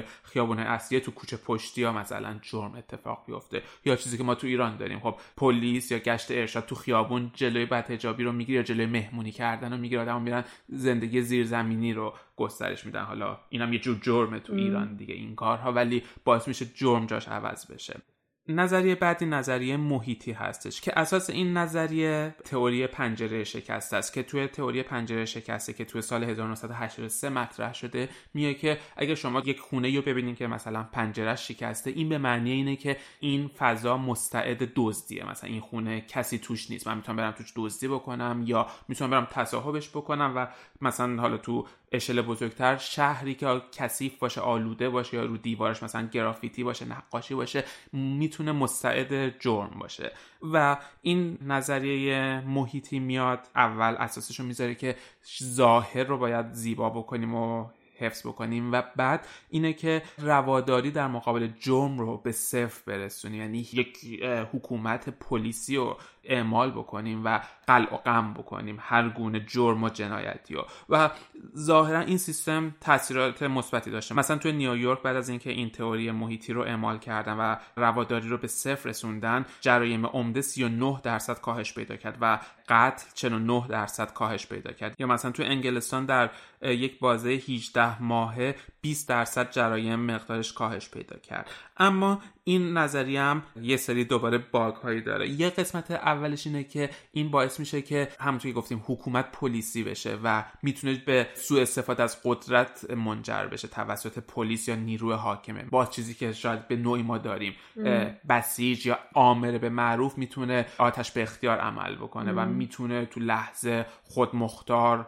اعمال قدرت بکنه و به صورت سلیقه‌ای. و بعد از اونور مثلا تو همون نیویورک که گفتیم جرایم تا چهل تا پنجاه درصد کاهش پیدا کرده بررسی شده که تو همون بازه قاچاقچی ها و تولید کننده های عمده کوکائین تو زندان بودن و در پخش کوکائین تو جامعه محدود شده بوده. این می‌تونه یکی از دلیل باشه که باعث شده جرم جنایت کاهش پیدا بکنه نه اعمال اون قانون غیر روادار یا مثلا تو یه تحقیق جالب دیگه که دوباره توی نیویورک انجام شده دیدن که حدود 20 سال قبل از اینکه این جرم و جنایت ها کاهش پیدا بکنه سخت جنین آزاد اعلام شده بوده و 20 سال قبل آدم ها می‌تونستن آزادانه برن تو کلینیک ها و سخت جنین رو انجام بدن. و اون وقت شاید این اثرش رو 20 سال بعد نشون داده که اون فرزندان ناخواسته ای که می‌تونستن توی شرایط بدی بزرگ بشن و بعدا بشن کسانی که مرتکب جرم جنایت میشن متولد نشدن و در حقیقت سخت شدن. و اون وقت حالا این همزمان شده با این سیستم غیر روادار و باعث شده که در یک بایاس اشتباه داشته باشیم توی این قضیه.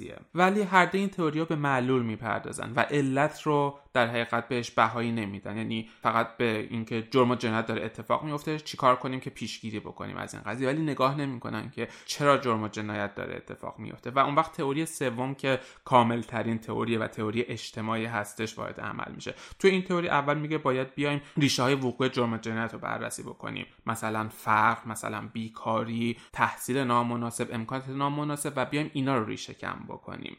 و بعد این خود به خود باعث میشه که جرم و جنایت کم بشه. و مثلا تو یه تحقیق خیلی طولانی مدتی که انجام دادن اونم توی مهد کودک ها برای بچه های سیاه پوست دو ساله به مدت دو سال یک سری برنامه های آموزشی گذاشتن در مورد جرم جنایت و این قضایا و اینا رو به مدت دو سال شروع کردن آموزش درست دادن و بعد اومدن دوباره تو چل سالگی اون جامعه آماری خودشون رو چک کردن اون بچه هایی که حالا چهل سالشون شده و دیدن که اون بچه ها که این دوره دو ساله آموزشی رو گذروندن توی دو سالگی خودشون جرم های کمتری رو مرتکب شدن و کمتر به زندان افتادن در طول این چهل سال نسبت به یک جامعه آماری یکسانی که اون آموزش رو نداشتن. و به نوعی این تئوری اجتماعی میاد میگه ریشه ها رو باید بسنجیم و ریشه ها رو پیدا بکنیم. خود به خود جرم اون وقت اتفاق نمیافته و می‌تونیم ازش پیشگیری بکنیم.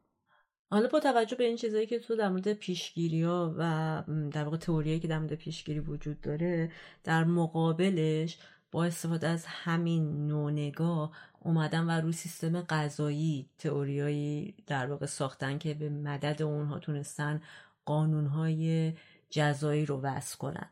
به طور کلی در تمام دنیا سیستمای غذایی ساخته شده بر اساس دو تا دستاورد فکری که تو این زمینه وجود داشته.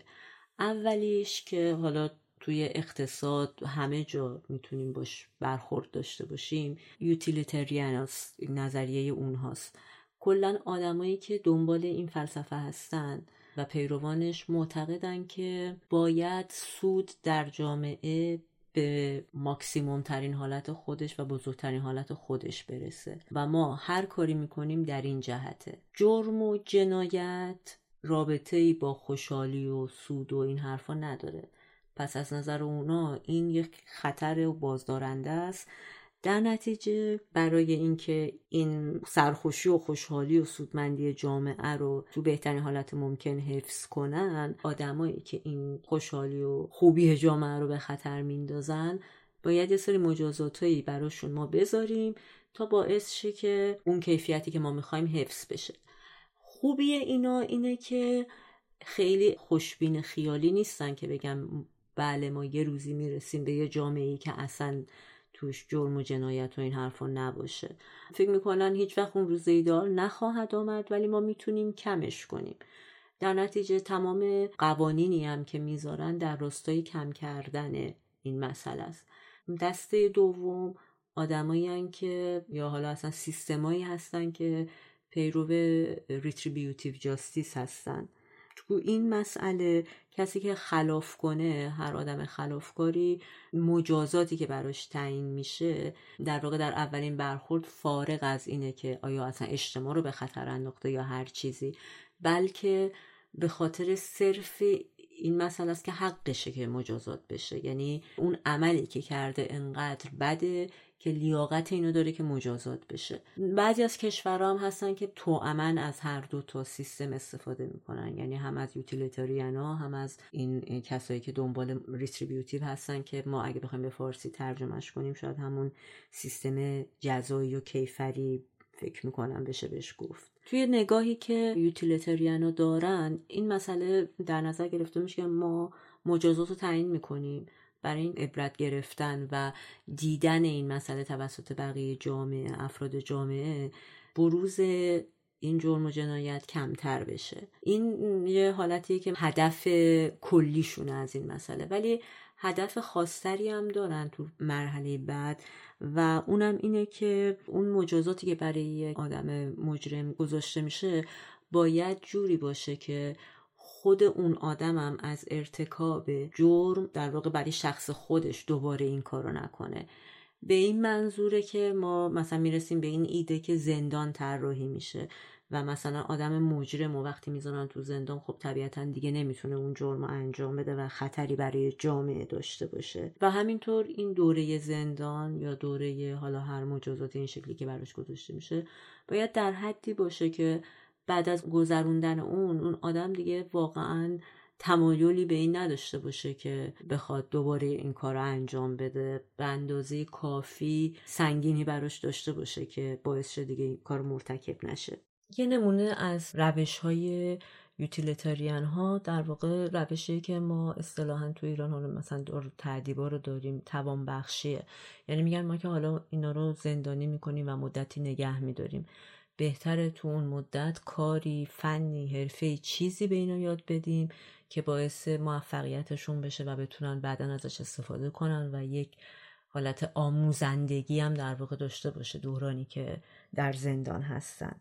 در مقابل این نگاه همونطور که گفتیم نگاه رتریبیوتیو یا بر اساس در واقع کیفر و جذاب مسئله نگاه می‌کنه خیلی بر اساس سنت و آین و دین در واقع میشه گفت این نگاه گرفته شده. یعنی خب همونطوری که تو گفتی همیشه بشر ظاهرا سر هیچ و پوچ آدم رو میکشته یا در واقع این یه سنت دیرینه بوده تو بشر که از وقتی هم که ادیان مختلف سر در میارن به خصوص تو ادیان ابراهیمی خیلی این مسئله تقویت شده. از تورات و انجیل بگیریم تا قرآن که در واقع مسئله مجازات به مرگ مسئله نبوده که خیلی با مهربانی باش برخورد کنن. تو همشون ما ساده ترین نمونه که می‌تونیم مثال بزنیم در این مورد قصاصه که تقریبا میشه گفت تو تمام ادیان ابراهیمی حالا فارغ از این که به چه دلیلی باید مجازات مرگ وجود داشته باشه که ممکنه با هم متفاوت باشه ولی مسئله مجازات مرگ تو همشون بوده. حالا یک کم دلایلش با هم فرق می‌کنه. آره همونطور که حالا گفتی اعدام و قصاص در ادیان ابراهیمی خب نقش پررنگی داره. ولی حالا بیام در قصاص حرف بزنیم. چیزی که حالا در دوران باستان بهش می‌گفت می‌گفتن چش در برابر چش و اولین بار توی قوانین همورابی دوباره مطرح شده. قوانین همورابی رو اولا در موردش حرف زدیم که اولین قوانینیه که در مورد اعدامه و برمیگرده به حدود 1800 سال قبل از میلاد. در اون زمان پادشاه بابل می‌خواسته یک سری مجموعه قوانین برای قلمروی خودش وضع بکنه و آدمهایی رو فرستاده بود به تمام سرزمین های مختلف تا همه قوانینی که وجود داشته رو جمع بکنن و اون وقت از بین اونا 282 قانون رو برگزیده و انتخاب کرده و به عنوان یک قوانین نوشته شده وضع کرده. و خب این قوانین بعضیاش بسیار پیشرو مدرن بودن و مثلا حتی حقوق زنان رو لحاظ کرده بودن مثلا حق طلاق رو به زنان داده بودش یا حق مالکیت و حق خرید و فروش رو به زنان داده بود. اما تو بعضی جاهام بسیار ناعادلانه بودش. به طور کلی میشه گفتش که قوانینی بوده که طبقه اشراف رو از طبقه مردم عادی و بردگان جدا کرده بود و هر کدومشون رابطه جرم و مجازاتشون با همدیگه فرق میکردش. ولی قسمتش که الان واسه ما اینجا مهمه قسمت قصاصشه که همون چشم در مقابل چشم عنوانش. و تو این قانون میگه که اگر یک کسی چشم کسی از طبقه اشراف رو کور بکنه در مقابلش باید چشم اون فرد رو کور بکنن. اگر کسی چش یک شهروند معمولی رو کور بکنه شامل قصاص نمیشه. به جاش باید مقداری نقره به اون فرد بده. و اگر کسی چشم برده متعلق به طبقه اشراف رو کور بکنه در مقابلش باید نیمی از بهای اون برده رو به صاحب اون برده بپردازه. و خب از اینجا ریشه قصاص شکل می‌گیره. تا می‌رسیم بعدا مثلا به اسلام که توی قرآن سراحتا ذکر شده. در آیه که اگه بخوایم ترجمهش رو بگیم میگه که جان در مقابل جان چش در مقابل چشم بینی در برابر بینی گوش در برابر گوش و دندان در برابر دندان می باشد و هر زخمی قصاصی دارد. و قصاص چیزی که ما امروز هم توی ایران خودمون داریم و ساده بخوایم بگیم اگه کسی مثلا دندان کسی رو بشکنه اون می‌تونه دندون اون رو بشکنه اگه کسی همونطور که توی نمونه هاش داشتیم اسید بپاشه به صورت کسی و مثلا چشم اون رو کور بکنه می‌تونه درخواست قصاص بکنه و دقیقا با اسید چشم اون فرد رو کور می‌کنن. و اگرم کسی کسی رو بکشه اولیای دم درخواست قصاص میدن و اون فرد رو می‌کشن و حالا به نظر من اینجا خیلی مهمه که قصاص رو از اعدام جدا بکنیم. تا الان ما داشتیم در مورد اعدام حرف می‌زدیم گفتیم اعدام چیزیه که دادگاه ها میشنن در موردش تصمیم می‌گیرن. ولی قصاص من فکر می‌کنم که حالا این نظر شخصی من یکی از وحشیانه ترین و غیر انسانی ترین قوانینیه که وجود داره. چون که خیلی یه... بدوی به نظر میاد واقعا. آره دقیقا. یعنی دقیقا چیزی که تو زمانی که دادگاه وجود نداشته حکومت مرکزی وجود نداشته می‌گفتن خب زدی بچه منو کشی می‌زنم بچه تو می‌کشم. به همین سادگی و صلح و صفام شاید یه جوری برقرار می‌شد. ولی تو دوران مدرن واقعا قصاص وحشیانه است. یعنی تو با قصاص کردن یک شهروند عادی رو تبدیل به یک قاتل می‌کنی. یعنی منی که درخواست قصاص می‌کنم واسه یه چیزی دارم خودم میشم همونقدر وحشی و خودم انگار دارم دستمو به خون آلوده می‌کنم. یعنی اونجایی که بار مسئولیت رو بذاریم روی مثلا بازمانده های اون فرد مقتول. تو حالت آره عصبانیت و داغداری هر تصمیم آره. بگیرن. به اضافه اینکه اصلا خیلی شکل بدی از ترویج همون خشونت دقیقا مثل خودشه. یعنی مثلا فکر کنید بچه, بچه یا بزرگسال فرقی نمی‌کنه. این خبر رو توی روزنامه بخونی که آره مثلا فلان کسایی که اسید پاشیده بود به صورتش اسید پاشید. یا فلانی که چشم رو کور که چشش کور شد. یا فلان کس که چون می‌دونی که یکی از احکام قصاص اینه که تو به عنوان ولی دم می‌تونی خودت بری چهار پایه رو از زیر پای اون فرد بکشی. یعنی اگر بخوای می‌تونی آره، خودت چیز باشی. آره و فکر کنم چقدر وحشتناکه آره و چون پروسه حالا اینکه چگونه قصاص بشه و تصمیم گیری کلا در قصاصش و اینا به هر حال زیر نظر مقام قضایی اتفاق میفته یه جور قانونی کردن یا باستولید خشونت زیر پرچم قانون الان. یعنی آره.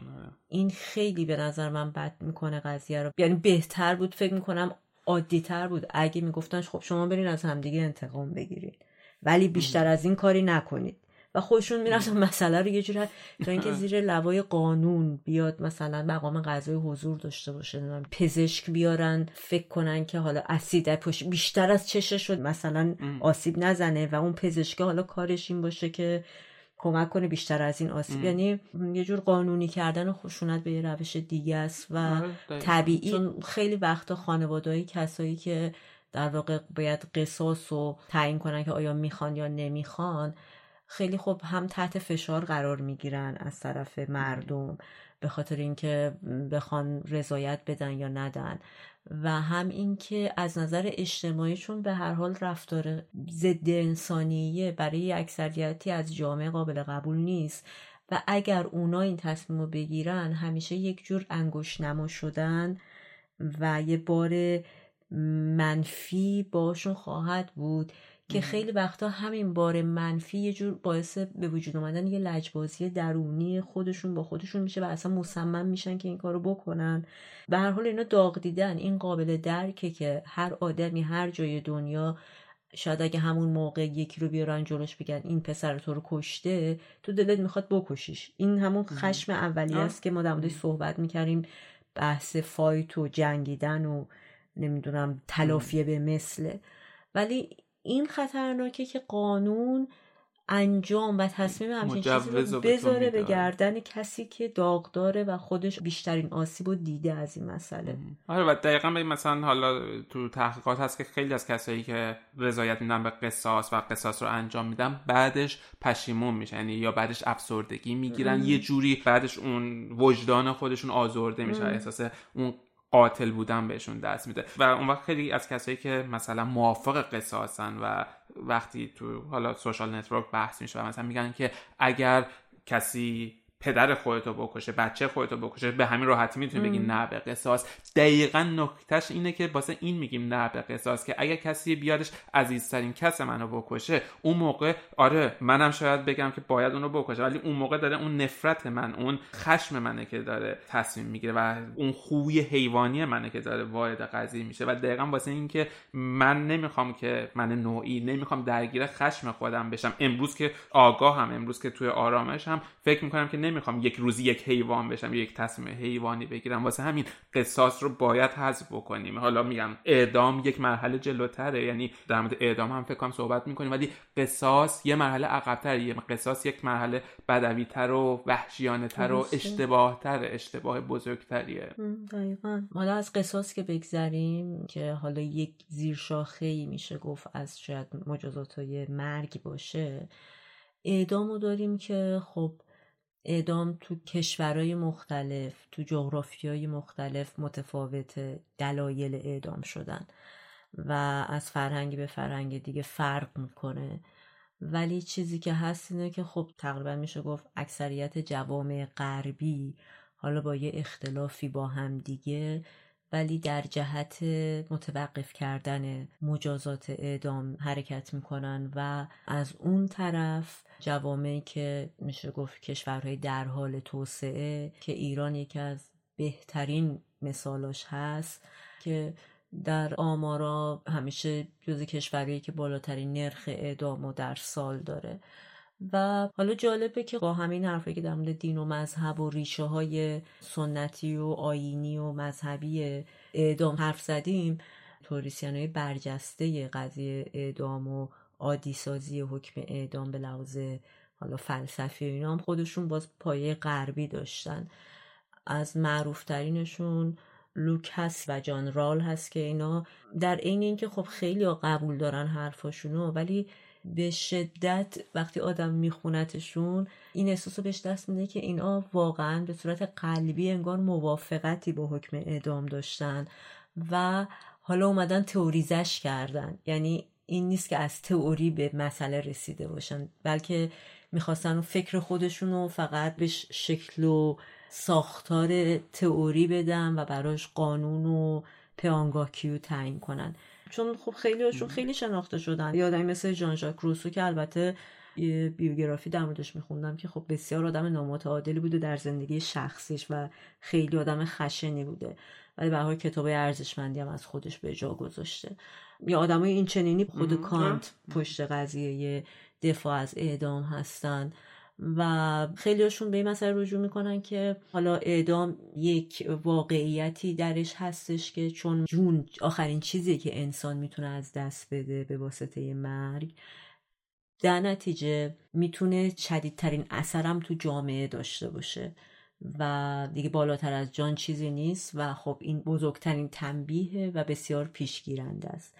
و از طرفی این مشروعیت رو میدن به کسایی که جامعه رو اداره می‌کنن. حالا بگیم نظام حاکم هر کسی. این مشروعیت رو به اونا میدن که شما می‌تونید به خاطر نجات جامعه این کار رو انجام بدین و خود شهروندای اون جامعه هم باید این مسئله رو بپذیرن. چرا که وقتی که در یک جامعه یک نظامی یه سیستمی حکم روایی می‌کنه درسته که یک جور قرارداد نانوشته هست. ولی به حال این قرارداد وجود داره که تمام افراد اون جامعه میپذیرن که اون براشون تصمیم بگیره تعیین کنه که حالا باید چیکار کنم و اگه این کارم داره می‌کنه به سود جامعه است. تمام اینا دفاعیات مدرن شده ای از اعدام. فارغ از اینکه خیلی ها نگاهشون به اعدام نگاه مذهبیه و اصلا آدمی که قتل می‌کنه رو یعنی جونی رو می‌گیره رو شایسته این می‌دونن که جون خودش باید گرفته بشه. خیلی طبیعی به نظرشون میاد که اگر تو اینجا جانی رو گرفتی باید همونو خودت فدا کنی تا مثلا پاک بشی یا تطهیر بشی. یعنی این باور وجود داره در به خصوص ادیان ابراهیمی که اگر کسی مثلا اعدام بشه به واسطه خلافی در واقع اون کشته شدنش باعث تطهیرش میشه و دیگه بعد از اون آدم پاکی میشه. خود خلخالی از همچین دفاعیاتی در دادگاه های سال 57 58 استفاده می‌کرد. وقتی که خیلی عظیمی رو به کشتن داد خودش می‌گفت من کار بدی نکردم. اگه اینا واقعا این کار کردن که خب حقشون بوده اگه آدم کشتن اگه خلافایی که مجازاتش من اگه جایی بوده که من به ناحق این حکم دادم خب اون آدم پاک از دنیا رفته و رفته بهش. در نتیجه گناهی شامل حال من نمیشه. برد برد.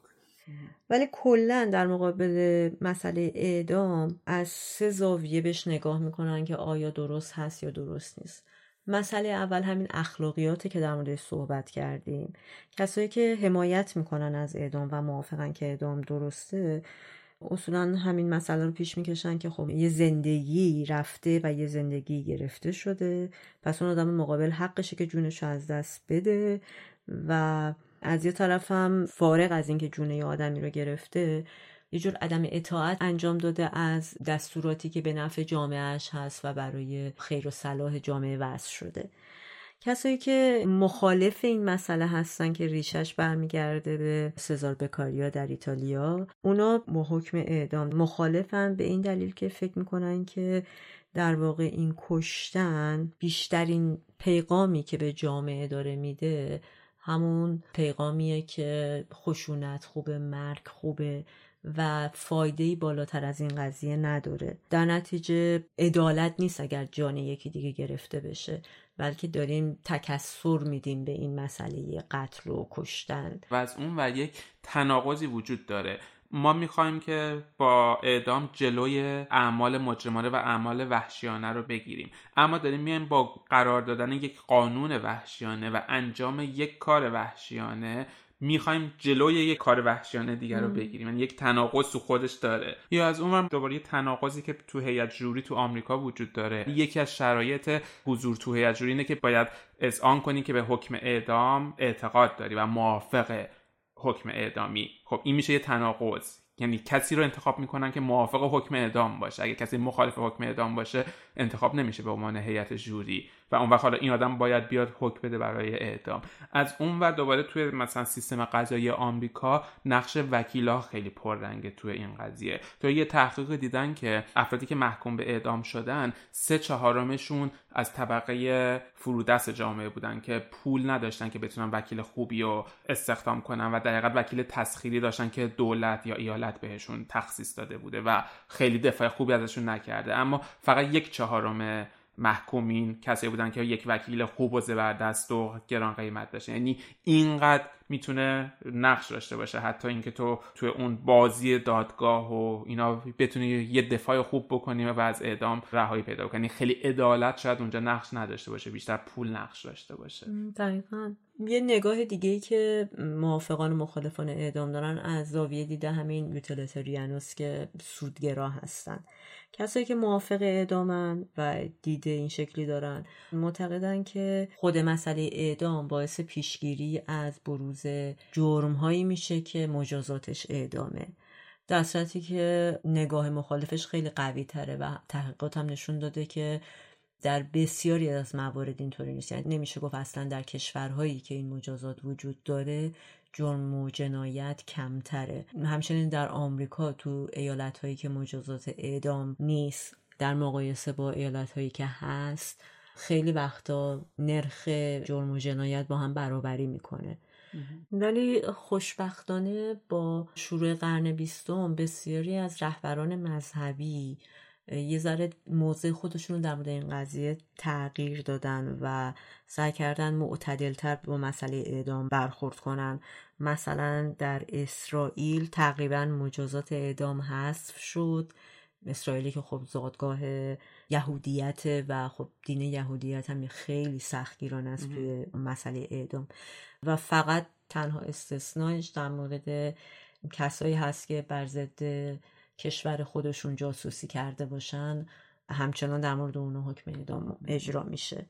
یا اینکه مثلا پاپ ژان پل دوم توی نطق خودش سعی کرد تصریح کنه این مسئله رو و از جنبه های وحشیانه و ظالمانه این قضیه بگه و سعی کرد بگه که این یه چیز اجباری نیست که حتما لازم باشه اجرا بشه. خیلی نگاه های دیگه هم به دین وجود داره. یه مسئله دیگه هم که خیلی برای مجازات اعدام خیلی سنگین و سخته این زمان انتظارشه برای به وقوع پیوستن اعدام. بر اینکه حالا در اکثر موارد اگر قتلی اتفاق میفته خیلیاش تصادفی بوده یعنی پلن شده و طراحی شده نبوده از قبل. چون خیلی از اعداما یا همون قصاصات توی نزاع خیابونی اتفاق میفته طرف به چاقو می‌کشه عصبانی میشه می‌زنه می‌کشه یه نفر رو. به همین سرعت اتفاق افتاده و گذشته. از اون طرف اعدامیه که باید حالا مراحل قانونیش طی بشه. در خیلی از کشورها این که خودش یکی دو سال ممکنه طول بکشه. به اضافه این خیلی جاها به صورت عمد قانونی می‌ذارن. در ایران هم هست این مسئله که مثلا ده تا 15 سال. زندان بعد اعدام. و اون پروسه انتظاری که این آدم طی می‌کنه زجری که می‌کشه خب اصلا انسانی و طبق حقوق یک انسان تعریف نشده. آره یه مرگ هر روزه است و هر روز که پاشی نمی‌دونی که فردا میمیری و به خصوص وقتی مثلا قصاص باشه شاید فردا بتونن رضایت خانواده رو بگیرن رو بخشیده بشه یعنی اینقدر اون حول و ولا یا اون حسی که یا میمیری یا شاید همه چی خوب بشه واقعا از صد تا مجازات بدتر و دردناکتره. یه چیز جالب دیگه که من باش برخورد کردم در مورد مسئله اعدام. مثلا میشه گفت بیشتر کسایی که موافق اعدامن مخالف سخت جنین هم هستن. یعنی اصولا حالا مثلا یه جور جمهوری خواه تو آمریکا اگه بخوایم مثالشون رو بزنیم با این دوتا مسئله نگاهشون این شکلیه. در صورتی که چطور آدمی می‌تونه مخالف سخت جنین باشه؟ یعنی مخالف یک جور کشتن یه موجودی که می‌خواد متولد بشه باشه. اما با این مسئله که اون آدم می‌خواد زندگیش گرفته باشه موافقت داشته باشه. یعنی یه جور تناقضی این خود این مسئله درون خودش داره. آره یعنی انگار یه جوری می‌خوان که این کودکان ناخواسته به دنیا بیان توی شرایط نابسامان بزرگ بشن. احتمالا یه تعدادشون شاید بعدن مشکل زا بشن و بتونن بعدا اعدامشون بکنن. یعنی انگار واقعا این مخالفان سخت جنین یه جوری انگار تشنه خونن. وگرنه همونطور که گفتیم تو تحقیقات هم دیده شده وقتی سخت جنین آزاد شده 20 سال تا 30 سال بعدش توی آمار جرم و جنایت اثر مثبت گذاشته. ولی اینا انگار دوست دارن که اون بچه ها به دنیا بیان. نظر مادری که می‌خواد سخت جنین انجام بده انجام بده و بچهش رو مجبور بشه به زور به دنیا بیاره که بعدا بتونیم اینو ببریمش بالای دار و شهوت کشتن خودمون رو در حقیقت انگار ارضا بکنیم. اصلا یه چیز دیگه که هست اینه که شما با اعدام یه آدمی رو از بین می‌برین یعنی وجود فیزیکیش رو حذف می‌کنین تو دنیا. خب این حذف وجود فیزیکی با راه های دیگه هم می‌تونه باشه. یعنی می‌تونید شما اون آدم رو حبس ابد کنید. واقعا نمی‌دونم چرا وقتی حبس ابد هست یا آدمو می‌کشن. از نظر اقتصادی می‌فهمم که خب بالاخره اون زندان کارکنانی داره غذا هست و همه اینا از نظر مالی برای یه دولتی از نظر اقتصادی به صرفه نباشه که حبس ابد و ورداره به ازای اعدام بذاره.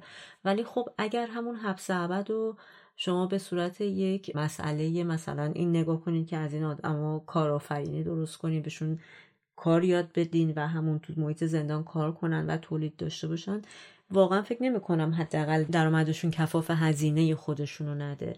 و اینجوری خب هم تحت کنترلن یعنی ما مطمئنیم دیگه تو جامعه نیستن.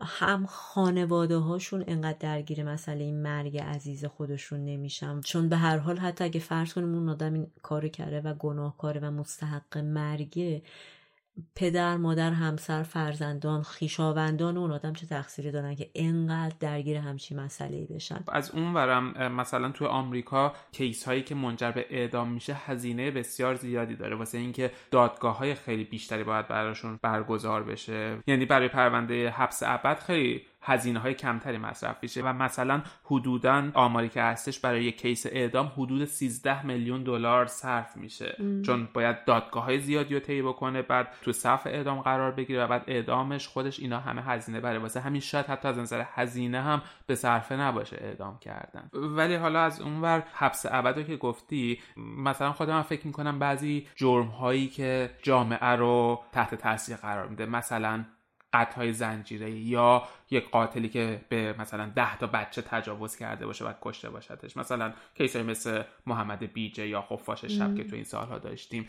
من فکر می‌کنم واسه اونها از اونور اعدام خیلی چیز کمی یعنی طرفو درست جونش رو می‌گیرن و تموم میشه. ولی اون زجری که مثلا اون به اون تعداد بچه زیاد داده با اعدام جبران نمیشه. یک حبس ابد. یعنی آدم تا آخر عمرش باید پشت میله زندان باشه. اون آزادی که هر کسی داره. اینکه بتونه آسمون آبی رو ببینه بتونه تو هوای آزاد تنفس بکنه نمی‌تونه اون کارو بکنه.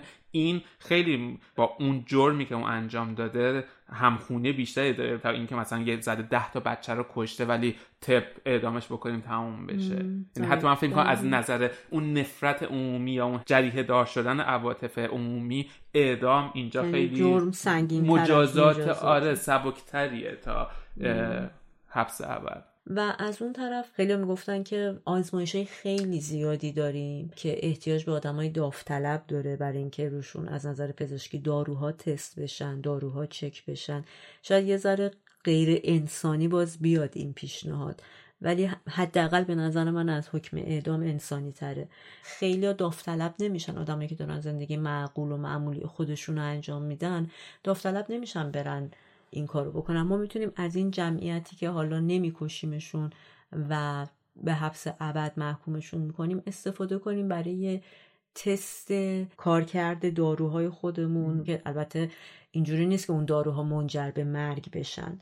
ولی مثل خیلی از تحقیقات پزشکی دیگه که نیاز به آدم داوطلب داره حالا ما اینا رو داوطلب نگیریم از همینا بگیریم. البته خب من فکر کنم این خیلی غیر انسانی یعنی یه کسی مثلا محکوم به اعدامش بکنیم و بگیم می‌تونیم تو رو نکشیم ولی حالا بیا این دارو رو رود آزمایش کنیم که معلوم هم نیست چه ساید افکت هایی داشته باشه. یعنی این خیلی خیلی ولی به نظر من از اعدام انسانی تره. منم قبول دارم که نگاه غیر انسانی بازم. نه خب تو یه آدم تو یه منگنه قرار میدی که یا این یا جونتو می‌گیریم. اینجا بالاخره یه قماره. چون تو نمی‌دونی چه اتفاقی میفته ولی یه آدمی اگر اختیار انتخاب سومی داشته باشه یعنی مثلا بگن حبس ابدت می‌کنیم یا اعدامت می‌کنیم یا این دارو رو بگیری فکر نمی‌کنم هیچ کدومشون دارو رو انتخاب بکنن حبس ابد رو انتخاب می‌کنن. البته من بگم تو این زمینه که صحبت میشه مورد دارو اینه که خیلی از آدمای عادی میرن و اون کارو می‌کنن. یعنی داروهای خطرناک که نیست. داروهایی که مثلا ممکنه چهار سال دیگه به بازار بیاد و یه سری از تستا رو رد کرده. در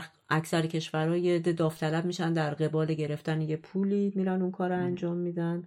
حالا می‌فهمم اون قسمت اجبارش به این که مثلا باید این کارو بکنی ولی خب به هر حال به نظرم از اعدام بهتره. کسایی که موافق عمل اعدام هستن مثلا اینا مهربون ترن در واقع. میگن ما می‌خوایم کاری کنیم که تا حد امکان اعدام جنبه عادلانه داشته باشه. یعنی مثلا به یک روشی با یه سری از قانونهایی این پروسه رو جوری انجام بدیم که واقعا فقط کسایی که حقشونه اعدام بشن و تا جایی که ممکنه از اعدام های غیر ضروری خودداری کنیم. مخالف اینا میگن که همچین چیزی تقریبا غیر ممکنه به خاطر اینکه تاریخچه اعدام نشون داده که در خیلی از موارد اینکه ما به یقین برسیم که این آدم بر ما جرمش مهرس شده و مطمئنیم که مثلا این کار خلاف ازش سر زده و حقشه که اعدام بشه بسیار پروسه سختیه. تو تاریخ کم نبودن آدمایی که به ناحق اعدام شدن و خب شما وقتی به ناحق یه نفر رو تو زندان میندازید میرید از زندان درش میارید. ولی کسی که مرده رو نمیشه باش کاری کرد. در نتیجه سعی بیهوده ایه که بخواین اعدام و عادلانه نشون بدین. آره دقیقا یه پروسه غیر قابل بازگشته و اون وقت اومدن یه تحقیق خیلی جامع تو آمریکا انجام دادن. بین تمام اعدام هایی که توی 50 سال اخیر از 1970 تا امروز توی آمریکا انجام شده که بالغ بر 8000 مورد بوده اومدن همه اون پرونده ها رو دوباره بازبینی یا بازرسی کردن و توی اون تحقیق دیدن که 4 درصد از اینا حداقل 4 درصدشون بیگناه بودن. یعنی تونستن اثبات بکنن بیگناه بودن. حالا بر اساس شواهدی که امروزه وجود داره بر اساس مثلا تست دی ای که امروز وجود داره و اون موقع اونقدر در دسترس نبوده و عدد کمی نیستش. یعنی چهار درصد از هر صد نفر چهار نفر علکی سرشون رفته بالای دار. تازه اینا اونایی که تونستن اثباتش بکنن. و همون زبان مسئله که میگیم سر بیگناه پای دار میره بالای دار نمیره. خیلی واقعیت نداره و ظاهرا بالای دار هم میره. رو همین اصلا خیلی میگن واقعا ما دستمون رو به خونی آغشته می‌کنیم که دیگه بعدش نمیشه پاکشه یعنی شما اثر این خون و باستابش در رسانه ها وقتی که می‌فهمن که مثلا این آدم قاتل نبوده یا حکم ناحق اجرا شده می‌بینید که آبرویی از اون سیستم میره از اون افرادی که تصمیم گیرنده بودن میره که دیگه جبران پذیر نیست و هیچ چیزی نمی‌تونه جای این مسئله رو بگیره. تو ایران خودمونم کیسایی تو همین چند سال اخیر داشتیم که حداقل افکار عمومی مردم قانع نشدش و همچنان فکر می‌کنن که بیگناه بودن یا حتی خود قاضی ها بین شک و تردید و شبه های فراوانی داشت. مثلا کیس دختری بود ریحان جباری که کسی می‌خواسته آره. بهش تجاوز بکنه و اونو کش و در نهایت اعدامش کردن. یا همون کیس شهلا تو پرونده ناصر محمد خانی و زنش که همچنان ابهامات زیادی توش وجود داره. یا همین اخیر اخیر نوید افکاری یکی از کسانی بودش که خیلی ناگهانی و بدون اینکه حتی به خانوادش اطلاع بدم ظاهرا به خاطر قصاص اعدامش کردن ولی خب همچنان افکار عمومی قانع نمیشه و اثرات مخرب این آره تو اجتماع خیلی خیلی خیلی منفی تره. واقعا در مورد ایران که وقتی ما حرف می‌زنیم شرایط جوری که اصلا استاندارد بحث باید خیلی بیاریم پایین. یعنی همین مثالایی که دارم میگم تو حرفام یا اینکه مثلا دستتون به خون آغشته میمونه واقعا فکر می‌کنم تو کشور خودمون انقدر عادی این اتفاق افتاده که دیگه اصلا قبه خودش از دست داده. آره و ببین قضیه حالا ما ادام های در ملع عام داریم که بچه و بزرگ و به عنوان سرگرمی همه پا میشن میرن و ادام های نگاه می‌کنن. آره فیلم برداری می‌کنن می‌ذارن رو موبایل هم به هم دیگه نشون میدم یه فیلم ویدیو باحال دارم طرف با جر سقیل کشیدن بالا اعدام بچه چهار ساله هم سر صبح بیدار می‌کنن ببرن اعدام ببینیم. از اونور خود ما وقتی که بچه بودیم توی پیک های شادیمون رو توی مشقامون یکی از چیزای فان و با نمکی که داشتیم که باهاش ادبیات فارسی رو هم یاد می‌گرفتیم جمله معروف بخشش لازم نیست اعدامش کنید یا بخشش لازم نیست اعدامش کنید بودش. و واسه خود من خیلی فام بود یعنی به همه بزرگ مثلا اینو مثال می‌زدم ببینید چه جمله باحالی با یه کاما می‌تونیم چیز کنیم. ولی تو بطنش که بریم می‌بینیم داره اعدام رو کشتن رو واسه یه بچه مثلا 7 ده ساله نهادینه می‌کنه تومون. یعنی این مثال میشه با هزار تا جمله دیگه مثال زدش میشه گفت بخشش لازم نیست زندانیش بکنید. ولی ما همه این رو با اعدام یاد گرفتیم و دقیقا این اینطوری نهادینه میشه و اینطوری واسه ما یه چیز خیلی طبیعی و خیلی رایج میشه و از اون هم توی کشورهای دنیا ایران تو رتبه دوم قرار داره از تعداد اعدام ها چین رتبه اول داره همیشه و نامشخص تعداد اعداماش ولی حدودا سالانه بالای هزار تاست. ایران هم نامشخص خیلی آمار رسمی وجود نداره ولی مثلا تو سال 2019 گفتن بالای 250 تا اعدام داشته و اون وقت با اختلاف بسیار بسیار زیادی نسبت به رتبه سوم قرار داره که معمولا عربستان قرار داره و بعدش عراق و, و بعد آمریکا.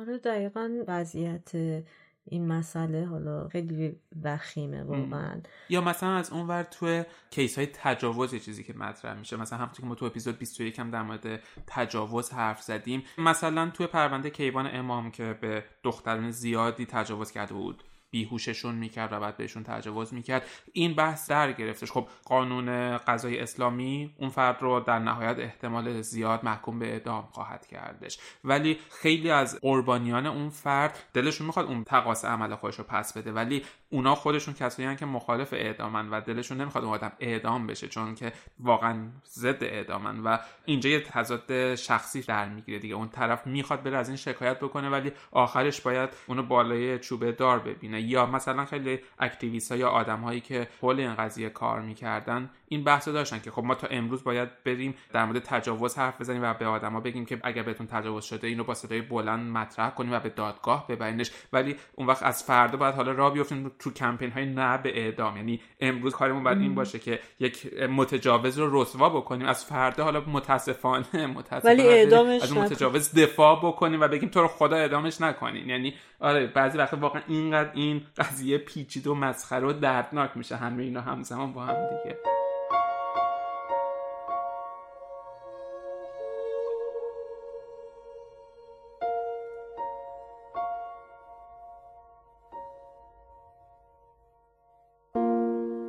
در پایان دوست داریم این اپیزود رو تقدیم بکنیم به تمام کسانی که در راه رسیدن به آزادی و برای سر اومدن زمستون جان خودشون رو فدا کردن. سر اومد زمستون شکفته بهارون گل سرخ خورشید باز اومد و شب شد گریزون. گل سرخ خورشید باز اومد و شب شد گریزون کوها لاله زارم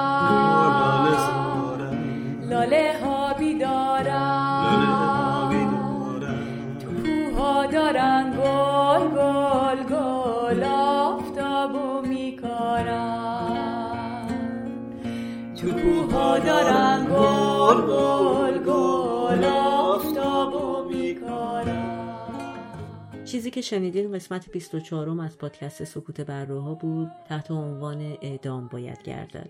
خوشحال میشیم که نظراتتون رو برای ما کامنت بذارین هر جایی که این پادکست رو میشنوین و یا اینکه برای ما به صورت صوتی به حرف 2020 بفرستین. آره دوست داریم که نظر شما رو بدونیم در مورد این موضوعات در مورد اعدام موافقشین مخالفشین و شما چی فکر می‌کنین در مورد این قضیه. و خوشحال میشیم که صدای شما رو داشته باشیم و نظرات شما رو بتونیم توی اپیزودهای حرف 20 مون استفاده بکنیم. و اگر دوست دارین که از پادکست سکوت بره ها حمایت بکنین خوشحال میشیم که ما رو به دیگران معرفی بکنین. و خداحافظ. خدافز یه جنگل ستاره داره جان جان. یه جنگل ستاره داره. سر اومد زمستون. شکفته بهارون گل سرخ خورشید باز اومد و شب شد گریزون گل سرخ خورشید باز اومد و شب شد گریزون لبش خنده نور. لبش خنده دلش شعله شور. دلش شاله شو صداش چشمه و یادش آهوی جنگل صداش چشمه و یادش آهوی جنگل. توی کوهستون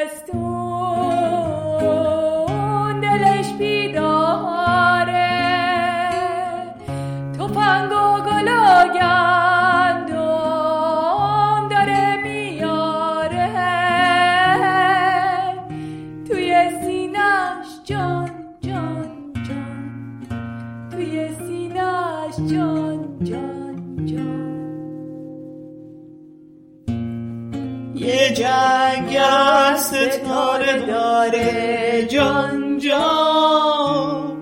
یه جنگل ستاره داره. یه جنگل ستاره داره. جان جان.